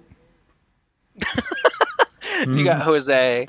Um, but yeah, the, the situation with Carmen, I thought the whole episode was really good. Um, especially with like Sanji wants the elephant tuna, and they're going like through flashbacks of like Sanji young and like being introduced to like the all blue. Um, I think also those two being uh, arcs kind of add to everybody getting their own episode. Yeah, uh, that's that's one of the things that I thought about too. Is like they're trying to give everyone a little portrayal before you get off to the grand line, and I actually do like that you get extra like a little bonus material for Usopp's goggles rather than him just buying them at the store or whatever. yeah, for sure. I mean, it, Carmen was for me was like when Sanji finally realizes like who Carmen is, and it's like this flashback of Sanji as a kid working at the restaurant, and Carmen's there. That was that weird. threw me off. That threw me off so much because like the whole reason for Sanji being a kid and being there makes absolute sense, you know. for like, you know, being a rescue, all this shit, and like a backstory uh, with you know the lead chef of the restaurant. But then you got like Carmen. There's nothing. There's not. She just happened to be there. Who like saw him and was like, "Oh, your dream hasn't changed." It's like you're painting this whole narrative that maybe sh- like they could potentially later on maybe do something with that, but for the time being, I'm like, oh, you're just kind of like throwing in somebody into his memories or into like our memories now at this point. Yeah, point. I didn't like that they that they put her in the backstory. I didn't think that was necessary. Yeah, no, and because they do set up a very because she says like you know I've been searching for you for ten years, and then like her uh, her her sidekicks or assistants or whatever said, well, it's really been ten days, but I laugh so much. But she's very dramatic. But then they bring it back where she actually has been looking for him for 10 years. And then they show that. And I was like, uh, maybe that's a little bit much. You know, I, I was saying it's like, you know, it's a little bit too neat of a bow of everybody. Like the connections sometimes are too precise and perfect. Um, like, you know, that obviously 10 years ago, I saw you do this. And now all of a sudden, this is my ambition to beat you.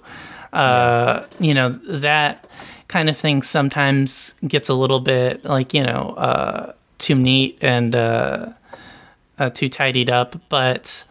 I do. I did enjoy Carmen as a as a character. I do enjoy Sanji.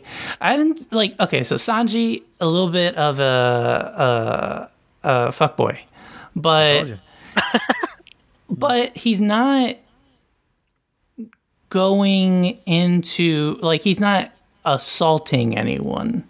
Like, you know, he is he is very forthcoming when he says that you're beautiful, which is a very nice thing to say, right? And you know, that she implied that she'd been looking for him for so long and he is so honored. He's and he does not go to kiss her on the mouth, he goes to kiss her hand and he gets slapped with a pen. yeah. But uh, I still don't think Sanji has crossed the line uh, completely. Still a man with honor. I think so too. I agree with that. He's yeah. he, he's he's the love cook, not the perv cook. Yeah, know? he has not. Yes, Well, exactly. We'll get into some some things a little later with Sanji that you Yeah, and, and I know you. I, I know you mentioned that uh, earlier, so I'm I am trepidatiously, uh, you know, holding my tongue. But so far, that's why I wanted to mention. So far, I agree. haven't Generally, seen- I I agree that generally Sanji does not cross the line. There's maybe one or two parts, but um, we can cover that. It's it's much later. But we also put a marker for this episode 51. Another Panda Man. They're just throwing Panda Man. You get a you know filler episode. You get a Panda Man. You get a Panda get a Man. Panda Panda Man. Man for you. they need to get that episode numbers up. They said, "Oh, it's a filler episode." Oh no, let's throw Panda Man in there. Yeah, we need we need more pandas. Do you know the people want the pandas. Do you know if Panda Man is uh, an Oda original, or is this Yeah, something absolutely. that? Oh, yeah, no, he's, it's- it's he's an a- Oda I remember that. Yeah. Uh, so he wins the he wins that the the elephant tuna. the Well, elephant here's, tuna. here's the other thing I wanted to say about Carmen's ambition to beat Sanji, who's the number one cook in the East Blue. If he's the number one cook in the East Blue, it's only going to last for like five more minutes because he's literally going to the Grand Line. So why do you care so much? Just let him leave. Well, Let that's him the- leave, and then you're the big fish. That's the why last do you Wanna, chance. why do you want to hit Mythic if it's just going to reset tomorrow? I feel it's her last of chance. that's I, I, I that's what I feel. That it's her last chance to beat him To before he enters the Grand Line, and she can't pr- prove that she's better than him because now he's Uh, he's out of reach. he's out of reach. Yeah, he's a now he's not a East Blue cook. He is a, a Grand Line cook. But who knows? We might see her again. Yeah, so we're on to episode 52. We- Which this is, where we get the Alvida reveal. this is this is the crazy part is episode 52 is when I got 30 minutes of Bill screaming about a cloud and I was clueless until we figure out what's going on. But yes, we do we do get the Alvida reveal here. Um which like I said earlier did not realize that's Alvida until she said I'm Alvida and I went, "Oh!" So uh, I 52 uh I love this episode. I thought this was the most hype episode. I this is why uh, for listeners at home behind the kimono, uh, I m- almost made the same mistake I did last time of uh, stopping an episode ahead, and I thought this was the end because it leaves on such a hype moment. I thought Bill was just setting me up so that, like, you know, I get real, like, you know, pumped for it. Um, but this was without a doubt my favorite like thing, like or episode uh, this arc. What solidified it for you? Because for me, I could tell you was when Luffy's like, "Oh, this is my first time seeing an execution," and Buggy's like, "It's your execution." He's like, "What?" Uh, that was so. This is what I think One Piece was hit. It, it, One Piece was hitting on all cylinders, like at one hundred percent. It was Luffy doing uh, Luffy doing that. His head sinking down to the floor, and I'm just so bummed out that he's going like he's going to die. Uh, the Alvida uh, reveal where he's like, I don't. I don't recognize you. She goes, You don't recognize me? I don't. I can't really put my finger on it. like, and, she- and, uh, I, fi- I figured it out already. And everybody else in the entire world figured it out already before Luffy. Oh yeah, and the same uh, joke applies for uh, Buggy when he's like, "What's your name again?" It was uh, Buggo Buffoon. Buffoon, right? And everyone's like, "It's Buggy, Buggy the Pirates," and then he's like, "Oh, you're Buggy." Yeah. It, it was, I remember now you're buggy after everyone else says it. Yeah, after everyone else says, Yeah, you're buggy. And he, what do you think we were talking about? oh, oh, we skipped the uh, part where they're eating uh, dinner and uh, Buggy's looking for Luffy. And, uh, you know, uh, th- neither one of them have money. And Buggy slams the table and, like, uh, the pouch flies onto the Bag of money flies onto Luffy and Zoro's table. And he says, Oh, thanks for recovering us. And he goes, No problem. Well, yeah, and then Mohji's like, "Hey, that was the straw hat." Yeah, he knew. oh gosh, that was that was good. Um, but yeah, no, the Alvida reveal, and she has the smooth fruit, right? That's her. yeah. That so she has the smooth fruit when she, she says. The only effect was it took away my freckles. Like, Yeah, and then Luffy's Luffy- like, "I don't think that's it." He don't goes, think all." "That's not what I was referring to." Like, it's very nonchalant. Um, but I thought that was I thought that was hilarious. Um, Speaking of smooth, smooth fruit, the smoothest fucking line delivered in this episode is from Luffy, who's like about to get executed, and he just shouts out to his crew, "Sorry, I'm dead," and with like a smile on his face. sorry, I died. Yeah, Sorry, I died, yeah. Yeah. and this big smile on his face, and Which shakes Smokey up.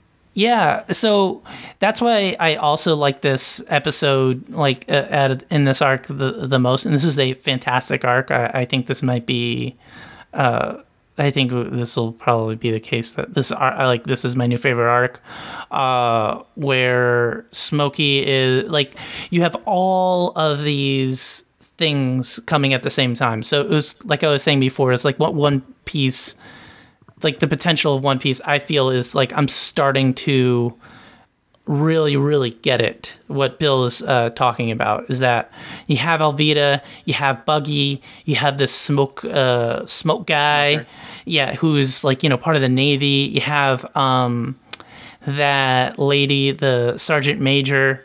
Who Tashigi. um, Tashigi, who um, has that rivalry with uh, With Zoro. uh, with Zoro, and you have all these moving pieces at the same time. And unlike what, like in the Baratie arc, where I was like, this characters came out of nowhere, there were characters that came out of nowhere that I felt had great introductions. Like, uh, like it, it felt good. Yeah, like it was Um, earned. Yeah. And it was just like all this shit is going down at the exact same time. And this rain is coming, and they got this giant fish they need to bring to the boat. And I love Sanji is like, he's not gonna let go of that fish. like, he's- Yeah. But that, that's the thing he does, which is like he does, That's does. when you have to go save Luffy. yeah, oh, which I didn't like- know that. I didn't see that. No, no, no, but that, this uh, like that's what's great is like you've got like this whole even just like the fish itself is like this introduction or reintroduction to him and like the all blue and like what it means, Mhm. and then like you find out like Luffy's about to get executed, and he literally just drops the fucking fish where he stands and like runs after him because I, I in my opinion I thought that was more of like the weight of one being a part of the crew, but really like also like I need to get to the all blue and like Luffy's kind of his meal ticket to do it. You know. Yeah. No, you're right.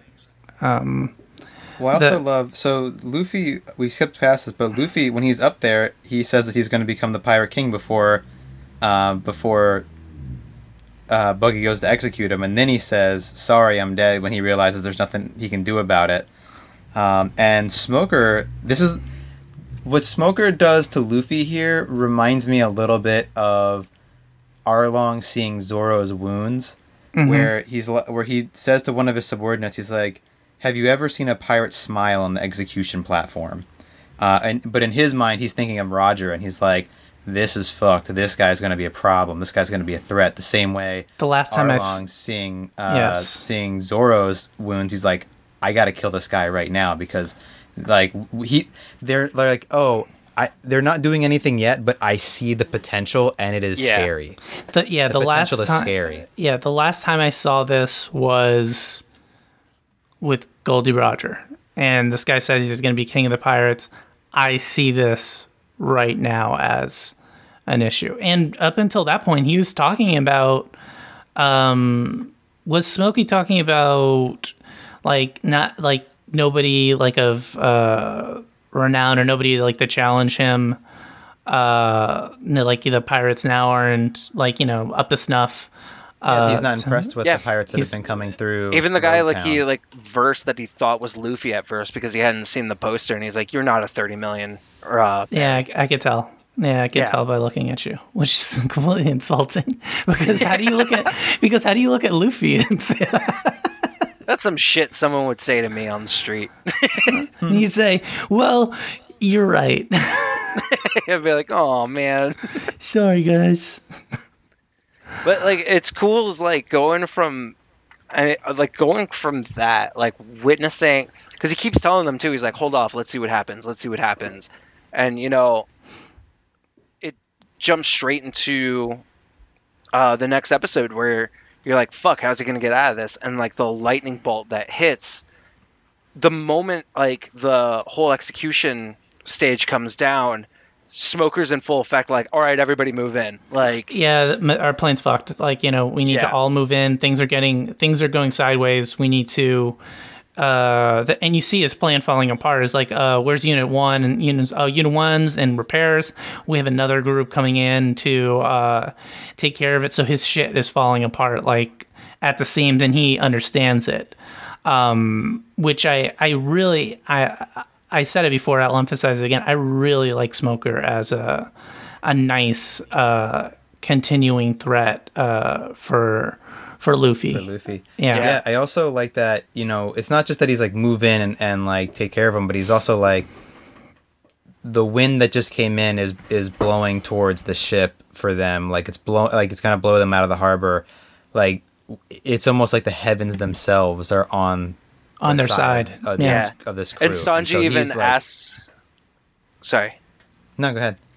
No, like Sanji even asks Zoro, he's like, "Do you believe in God?" And Zoro's like, "Don't ask me stupid questions like that right now," because it is. It, it seems almost like fatalistic, like for this lightning bolt to come when it does, for it to topple over and free Luffy, and now like the winds are blowing in his favor, and like the whole thing doesn't seem like a coincidence. There's something clearly wrong with it, and I'm sure Smoker also has like an indication like he could feel like something is off uh, before any of this actually happens.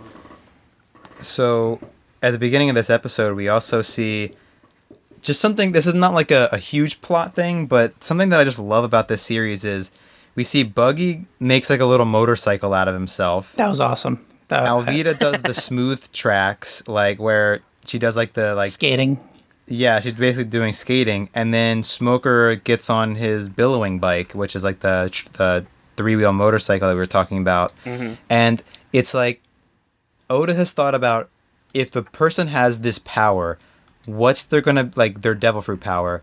What is gonna be like a way that they can transport themselves quickly or like abuse their devil fruit power to like move faster? And so it's just like it's so fun and like so cool like how he's come up with something for each of these characters.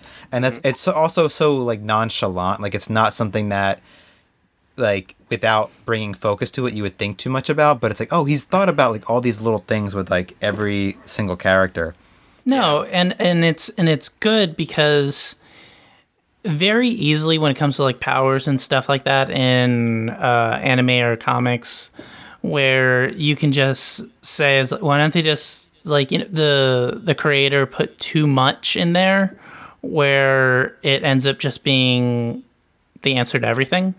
Yeah. Um, but he's very very skilled at making a power specific enough where it is very interesting and powerful at the same time where it is not like the god power um that will destroy everything no matter what it is just an interesting re- wrinkle in their character and their fighting style and uh, their utility um, you know, the Luffy, like you were talking about, uh, like the transportation, Luffy doing like, and he's done it before the the catapult thing yeah where he he slingshots himself around he yeah. slingshots himself around, it's, and that's that's very interesting. That's a very interesting power. It's not unlimited, uh, it- like you know, as far as power scaling or whatever, but it is a way for Luffy to get onto his boat, um, which is the goal. And so from there, everyone's running towards the boat, and we get the confrontation with Tashigi against Zoro, where she actually knows it's Zoro this time. And one of the things that I thought was fun is um, Zoro in the in the sword shop at some point says something to Tashigi like, "Oh, do you want to try to take Wado Ichimoji from me?" Like, like, Yeah. are you challenging me to take this? And then when Tashigi confronts him, at this point, she's like, "I'm going to take Wado from you." and I, I love that little flip. Um, now, obviously, Tashigi doesn't win the fight, but I do like that she gets some good parries in, and like she shows that she's competent. She just can't beat Zoro. Yeah, she's not. She's not a. She's sergeant major. She's not a. Uh, and she's not a, a, a bullshit captain like uh, um, Fullbody. full Fullbody. Like you know, uh, she's she's a legit deal. She's a young, maybe like green, uh, as a uh, uh, as a new officer, but um, and she's also in it for the right like you know the right reasons potentially. Like you know she's she's like no you're a pirate. Like you know you guys are criminals that i'm gonna take you down. Uh, which i always like the dichotomy between like you know these people uh, so far everybody on smokey's crew is in it for the right reasons or the reasons that they signed up for right um, Yeah. so it makes it a very interesting dichotomy of uh, they're gonna fight their antagonists. You don't necessarily at least me i don't necessarily want like you know either one of them to go down. Um uh so i i enjoyed that a lot. I really enjoyed too, like um, when she does confront Zoro, um, and she even says like a sword like that shouldn't be on you know a bounty hunter like yourself or whatever she had like worded it. I there's that moment where Zoro's like, all right, well come and take it from me, and he gets ready to fight her. Where like I felt like Zoro was eager to fight Tashigi because it reminded him so much of uh, uh, Kina. Is that her name? Kuina. Kuina. Um, yeah, I just I got that feeling that it was like there was something reminiscent there. Obviously, she already looks like her, but Zor I feel like Zoro was trying to scratch an itch that he couldn't have since he was like a kid, where he's like, maybe I'll get like the same feeling of fighting Kuina. And even like at the end when he like he like gets her pinned and like dismounted from her sword, he ends it with uh you don't like deserve the sword or like something to that effect where he's like you you can't have this sword i don't know i feel like it would have gone down differently if she could have beaten him I feel that she's. I feel that he's playing with her. I like the like uh, idea because he smiles like you know when he's uh, when he's gonna fight her, and maybe because he reminds her of uh, uh, that he's kind of enjoying the fact that he could flip the tables a little bit on somebody he knows is clearly uh, inferior to him, and that's why when he like you know he does pin her, he's he like you know he lets her go. It's you know she's in his way and she would kill him, but he's like, no, it's uh you know that's uh, I'll see you again. Um, Yeah, well, she's upset because she's like, "You won't kill me because I'm a woman," and Zoro immediately is like, "No, it's because you look at my friend. You're a copycat. You're a copycat woman. You're a copycat friend." And he's like all pissed, and she's like, "What are you talking about?" You're just some wannabe that wants to be Kuina. Yeah. but Yeah. uh, that's Totally uh, hit a nerve with them. do we want to talk about uh uh Dragon is his name? Well, before Well- we get there, I- Okay. I, Yeah. want to talk about we get uh, Luffy versus Smoker, and this is where we get that Smoker's power. If they like, if Luffy punches him in the face, Z- Smoker's kind of like the T one thousand from Terminator. It's like he takes the damage and just reforms. Like he doesn't get hurt. His body just turns into smoke. Um, And this is where Yeah, I, well- I, I have a lot of questions. Yeah, for Bill, if you can explain like going forward what's going because I was a little confused because it happened very fast. Uh, all this stuff. sure. So is like what what question in particular? So I mean, it was the Luffy Smoker fight. I, I understood. Um, it was the involvement of our third friend that really kind of threw me for a loop. Uh, where I was like, "What the hell happened?" But uh, like, you know, go through it. Um, you know, do your thing, and I'll see if I can. Well, I mainly just wanted to highlight that this is our first instance of getting a, a, a devil fruit power that's the way smokers is, and I don't want to go too far into it because we'll get more of an explanation of it later, and I think that explanation is going to be more satisfying than what I could offer uh, in in in just the podcast. But basically, that he's almost like an elemental, um, like like you know y- you punch him and like he just becomes the element of smoke like he like it's not like luffy where you punch him and you punch well luffy is also on some level an element but not the way that basically there's subclasses of devil fruits and smokers is a like a different one than luffy's is where yeah he becomes like this this element of smoke. And so he can't be punched he can't basically be damaged by luffy because if you try to punch him he just becomes smoke and your hand just goes through him basically.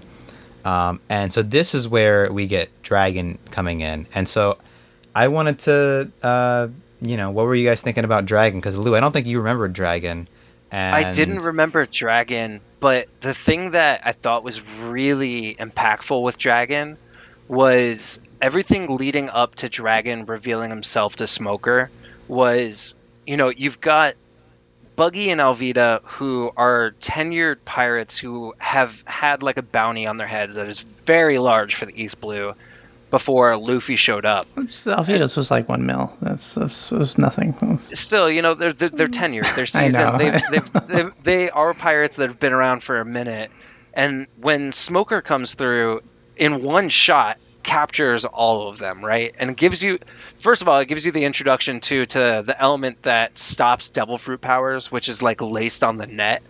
But you also have this. So what was um, that?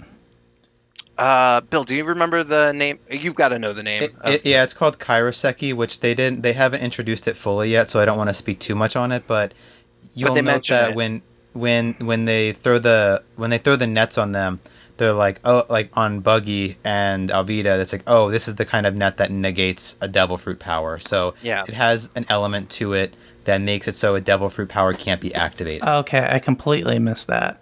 so it's it's said super quickly and it this isn't like a moment where that becomes critical but Yeah. they'll speak more on that later and that'll Yeah. and you'll get the origin of it and it makes sense Yeah, I was wondering. I was like, how did uh, you got two people here with Devil Fruit powers? It's you know, in this episode, everybody's got Devil Fruit power. yeah, apparently. that is we're true. going to the But- grand line baby this is this is like Yeah, this is devil where shit fruits are popped us off.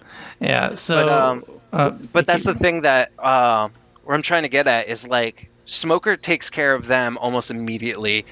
He hunts down Luffy, and for all intents and purposes, beats Luffy's ass. Like Smoker is no fucking joke. pops them And yeah the- no contest And then you get Dragon who comes in, and Smoker's shook. And that's when I'm just like, oh fuck, who is this guy? Like he's got this like amazing power that even Smoker is like, shit. He's like, Dragon, what are you doing here? Like, there's there is some certain like feeling of fear coming from him, which kind of paves the way for like, what the hell are we getting into with the Grand Line? you and know? the fa- and the familiarity that I was very intrigued by um, between the two.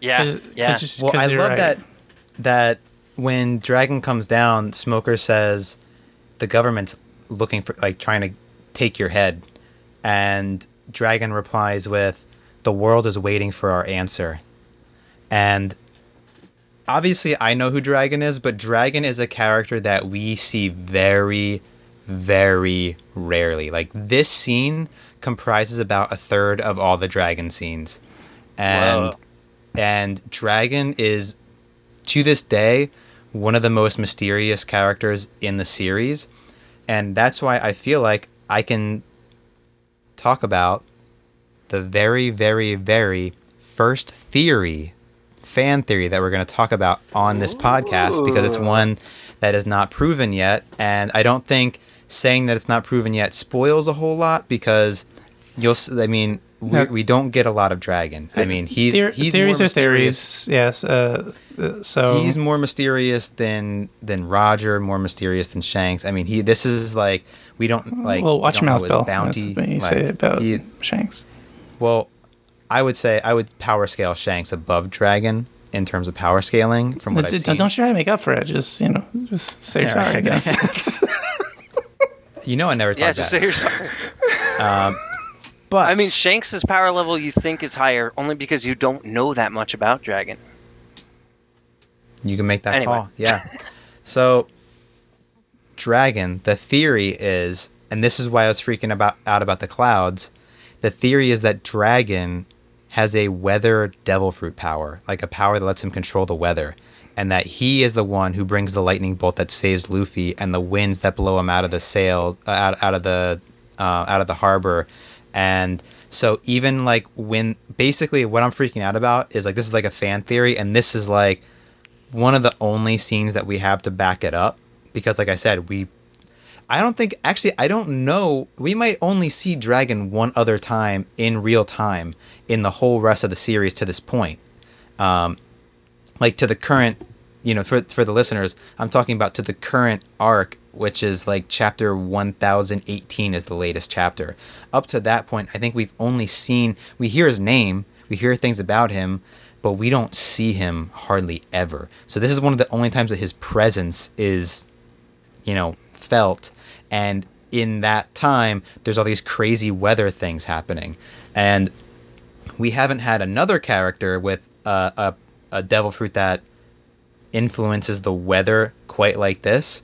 So it's theorized that Dragon is the one who has a like a weather devil fruit power, and that what that's what accounts for all these weird weather coincidences. Is not like an act of God, it's an act of Dragon, and that's why like when the first wind blows and I'm and Luz like sees me like freaking out, but it's like I'm like yeah, and oh it's pushing shit, like, Luffy's hat to the execution area. Exactly. Like, oh my god! exactly Oh my god! it's like dragons like i'll lead i'll find a way to lead him there without without like without introducing myself like i'll i'll lead this kid there because i like you know i'm gonna help him out and he just blows his hat there and it's like oh it's like dragons like influence Yeah, Um, it's. I always um, not to uh, get too uh, heavy on uh, like subjects of uh, religion, but I always thought that the most powerful version of like capital G God was being able to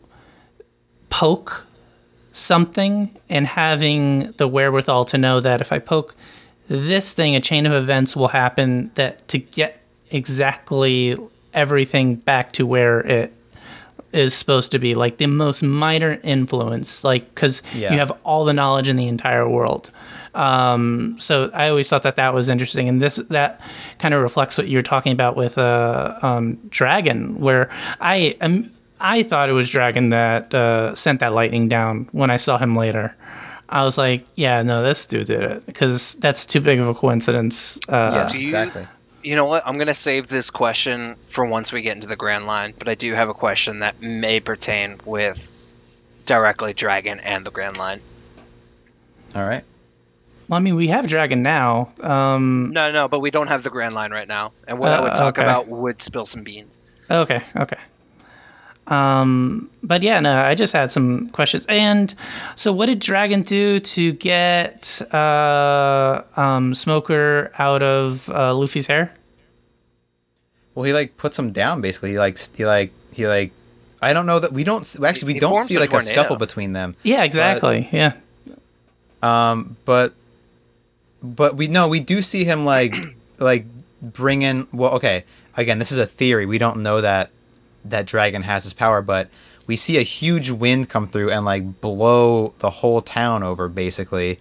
Um, and that's when Luffy and friends are kind of like running away. Make a together. break for so, it. Okay. Yeah, it's it's implied that either that wind broke them up or there's some kind of scuffle between Dragon and Smoker, and either he they, Luffy was separated from them at that point, or that plus the wind moves them away.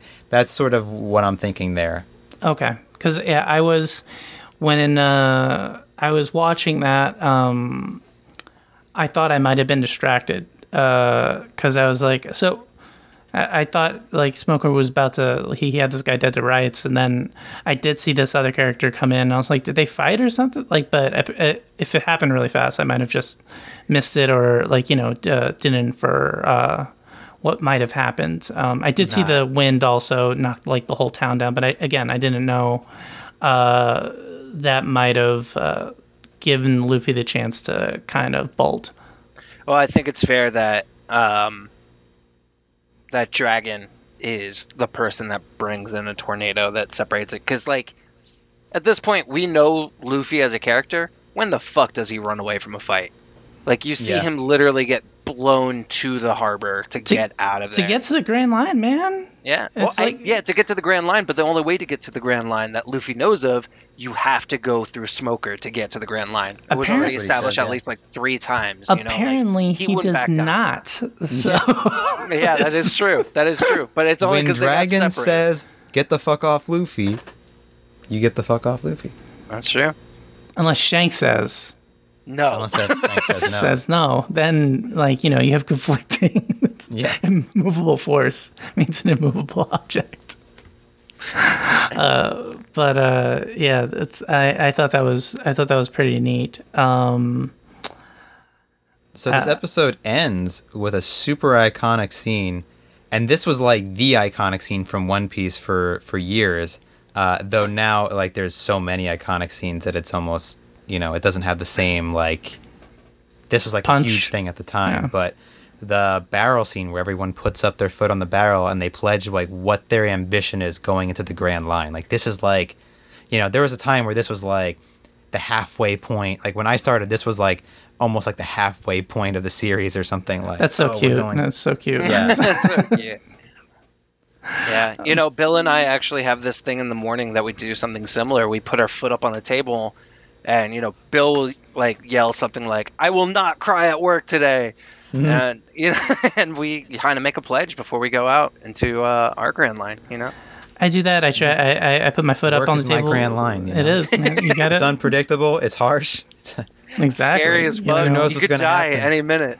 Any Never- second. Any character could show up and demand a A COI. from COI. What was I? Uh, you just messed me all up. I like during the, I like during that whole pledge. Uh, everyone's listing their ambition, and you clearly see Usopp's face, and he's like, "Shit, what am I gonna say? What am I gonna say?" Yeah. Time.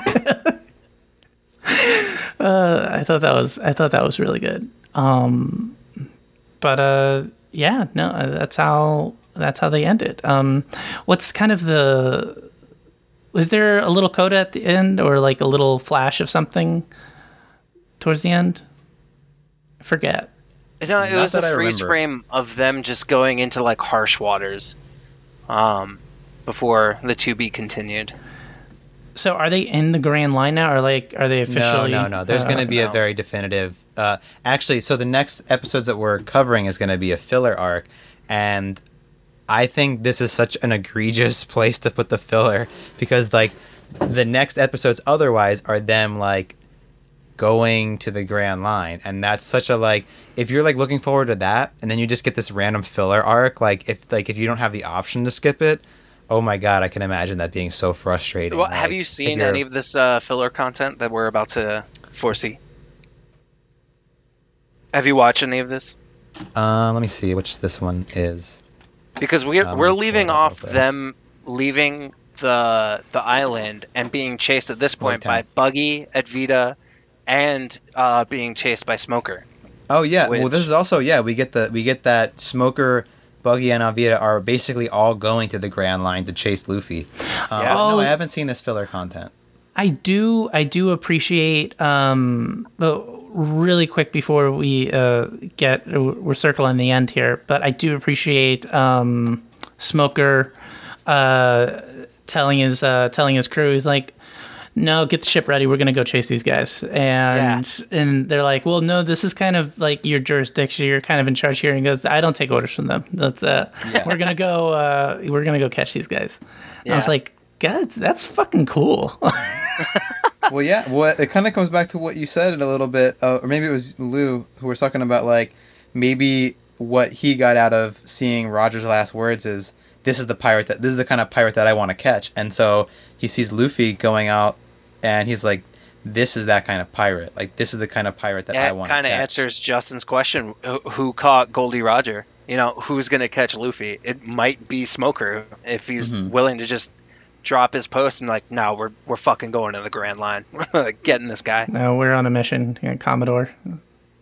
Uh, you know that could be dangerous, though. You know, so, but that I, I have watched enough uh, and read enough history uh, books to know about uh, uh, admirals and captains that uh, get obsessed with catching uh, certain uh, groups and certain types of pirates uh, where they completely go off like off rails and like off map where when they see them again they're just like they're they're like shells and they're basically done. Um, and they come back to find out that they've been like decommissioned and you know all of your all of your status has been taken away. Uh, so it's very dangerous game. To to to do that, especially I, I would assume on the Grand Line.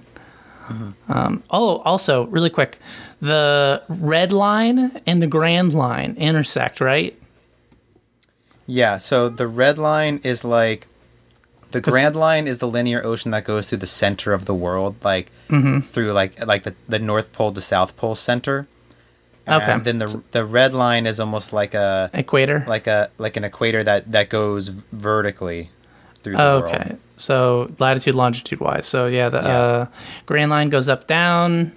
Um, the No. Grand Line goes west to east. Red Line goes north to south. Yeah. Oh, okay. Northeast. Yeah. Uh, Well, it also doesn't help where when they label the, the oceans, like n- the North uh, North Sea is like uh, North Blue is s- Yeah. uh, up left. It, and- yeah, it's northwest, yeah. and then yeah, So yeah, that, that that messed me up a little bit. But um, yeah, no, I just wanted some clarification on, on that. And I'd be like, if you're gonna find the One Piece, it's gonna be in the center of both of them. Look at that, just X marks the spot right there. Um, but uh, yeah, I just wanted some clarification there.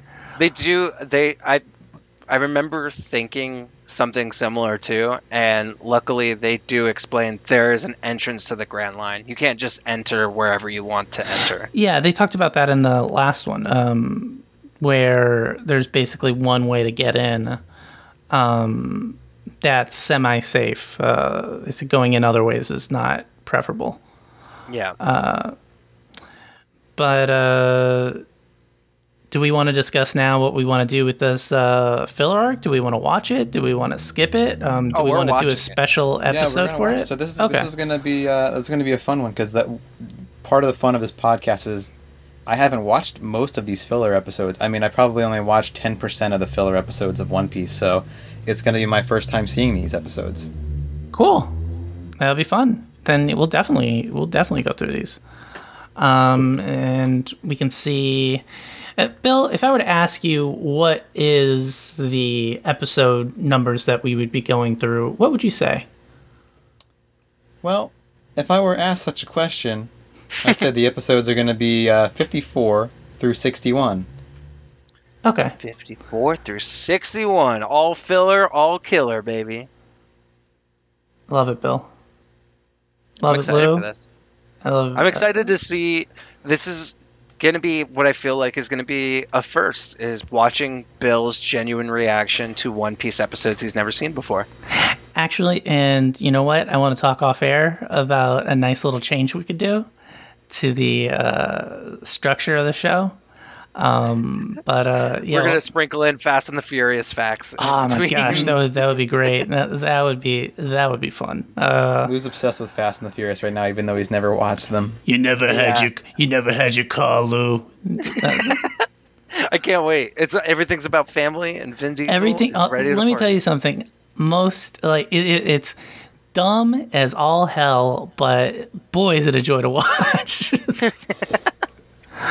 Uh, it's uh, the escalation is, is is fantastic in that show. That's and the quotables are even better. Uh, but it's on uh, HBO Max. Uh, you know, just uh, hop on there and you can watch. I think most of them I'm looking forward to it. yeah um but uh yeah so you guys uh episodes 54 through 61 are going to be our our next ones to to go through uh does anybody else have anything they want to bring up before we uh close out the uh, what do we call this the Loguetown arc Loguetown, yeah. Logue.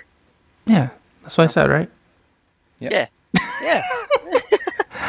Uh, Justin, Lou? what's that old saying uh, Shanks used to say? Oh, well, I mean, before I talk about, I could talk about Shanks all day, but before I talk about what uh, Shanks would say, um, wanted to let everybody know that we are live on uh, Spotify, Apple Podcasts, Google Podcasts, YouTube, Pocket Casts, and everywhere in between. Our, our Twitter and Instagram are up and uh, live. Hashtag for each is uh, hashtag the strongest pod. So if you like the show, you like anything uh, that we're doing, go give us a like. Um, I've been posting uh, episodes um, as they come out, at least on Twitter. Uh, I got to figure out how uh, Instagram works. I'm an old man when it comes to that sort of thing. uh, but uh, yeah, uh, thank everybody who um, listens. Um, I know uh, personally that the last episode lacked a certain piece of audio quality at certain points, but um, anybody who's sticking with us, I want you guys to know that we are constantly uh, looking to improve this show and make it more and more enjoyable for you guys. So I, I appreciate everybody who's still listening. And for those of you who are listening to that epi- that past episode, you know, you gotta admit it's kind of fun that I sounded like the Colonel from Metal Gear Solid 2 at times. It's kind of fun. Uh, I wish I could do that more often, but you know, No, that's a, that's definitely something I would like you to do more often. Work on your voice, Bill. You got to sound more like the Colonel. yeah. but on all this, uh, but uh, on everything there, uh, like, subscribe. Uh, I want you guys to introduce this show to your friends, your moms, your baby mamas, your babies. You know, they got th- these kids. They get iPods fast. You know, you download the very, very, very strongest podcasts on there. They're not going to go wrong. It's going to be real easy for them to to get into. Um, you know, but um, besides that, uh, I want to end with a very, uh, very serious note. Um, if you don't, if you guys aren't aware, when Shanks says no, I'll see you guys next week.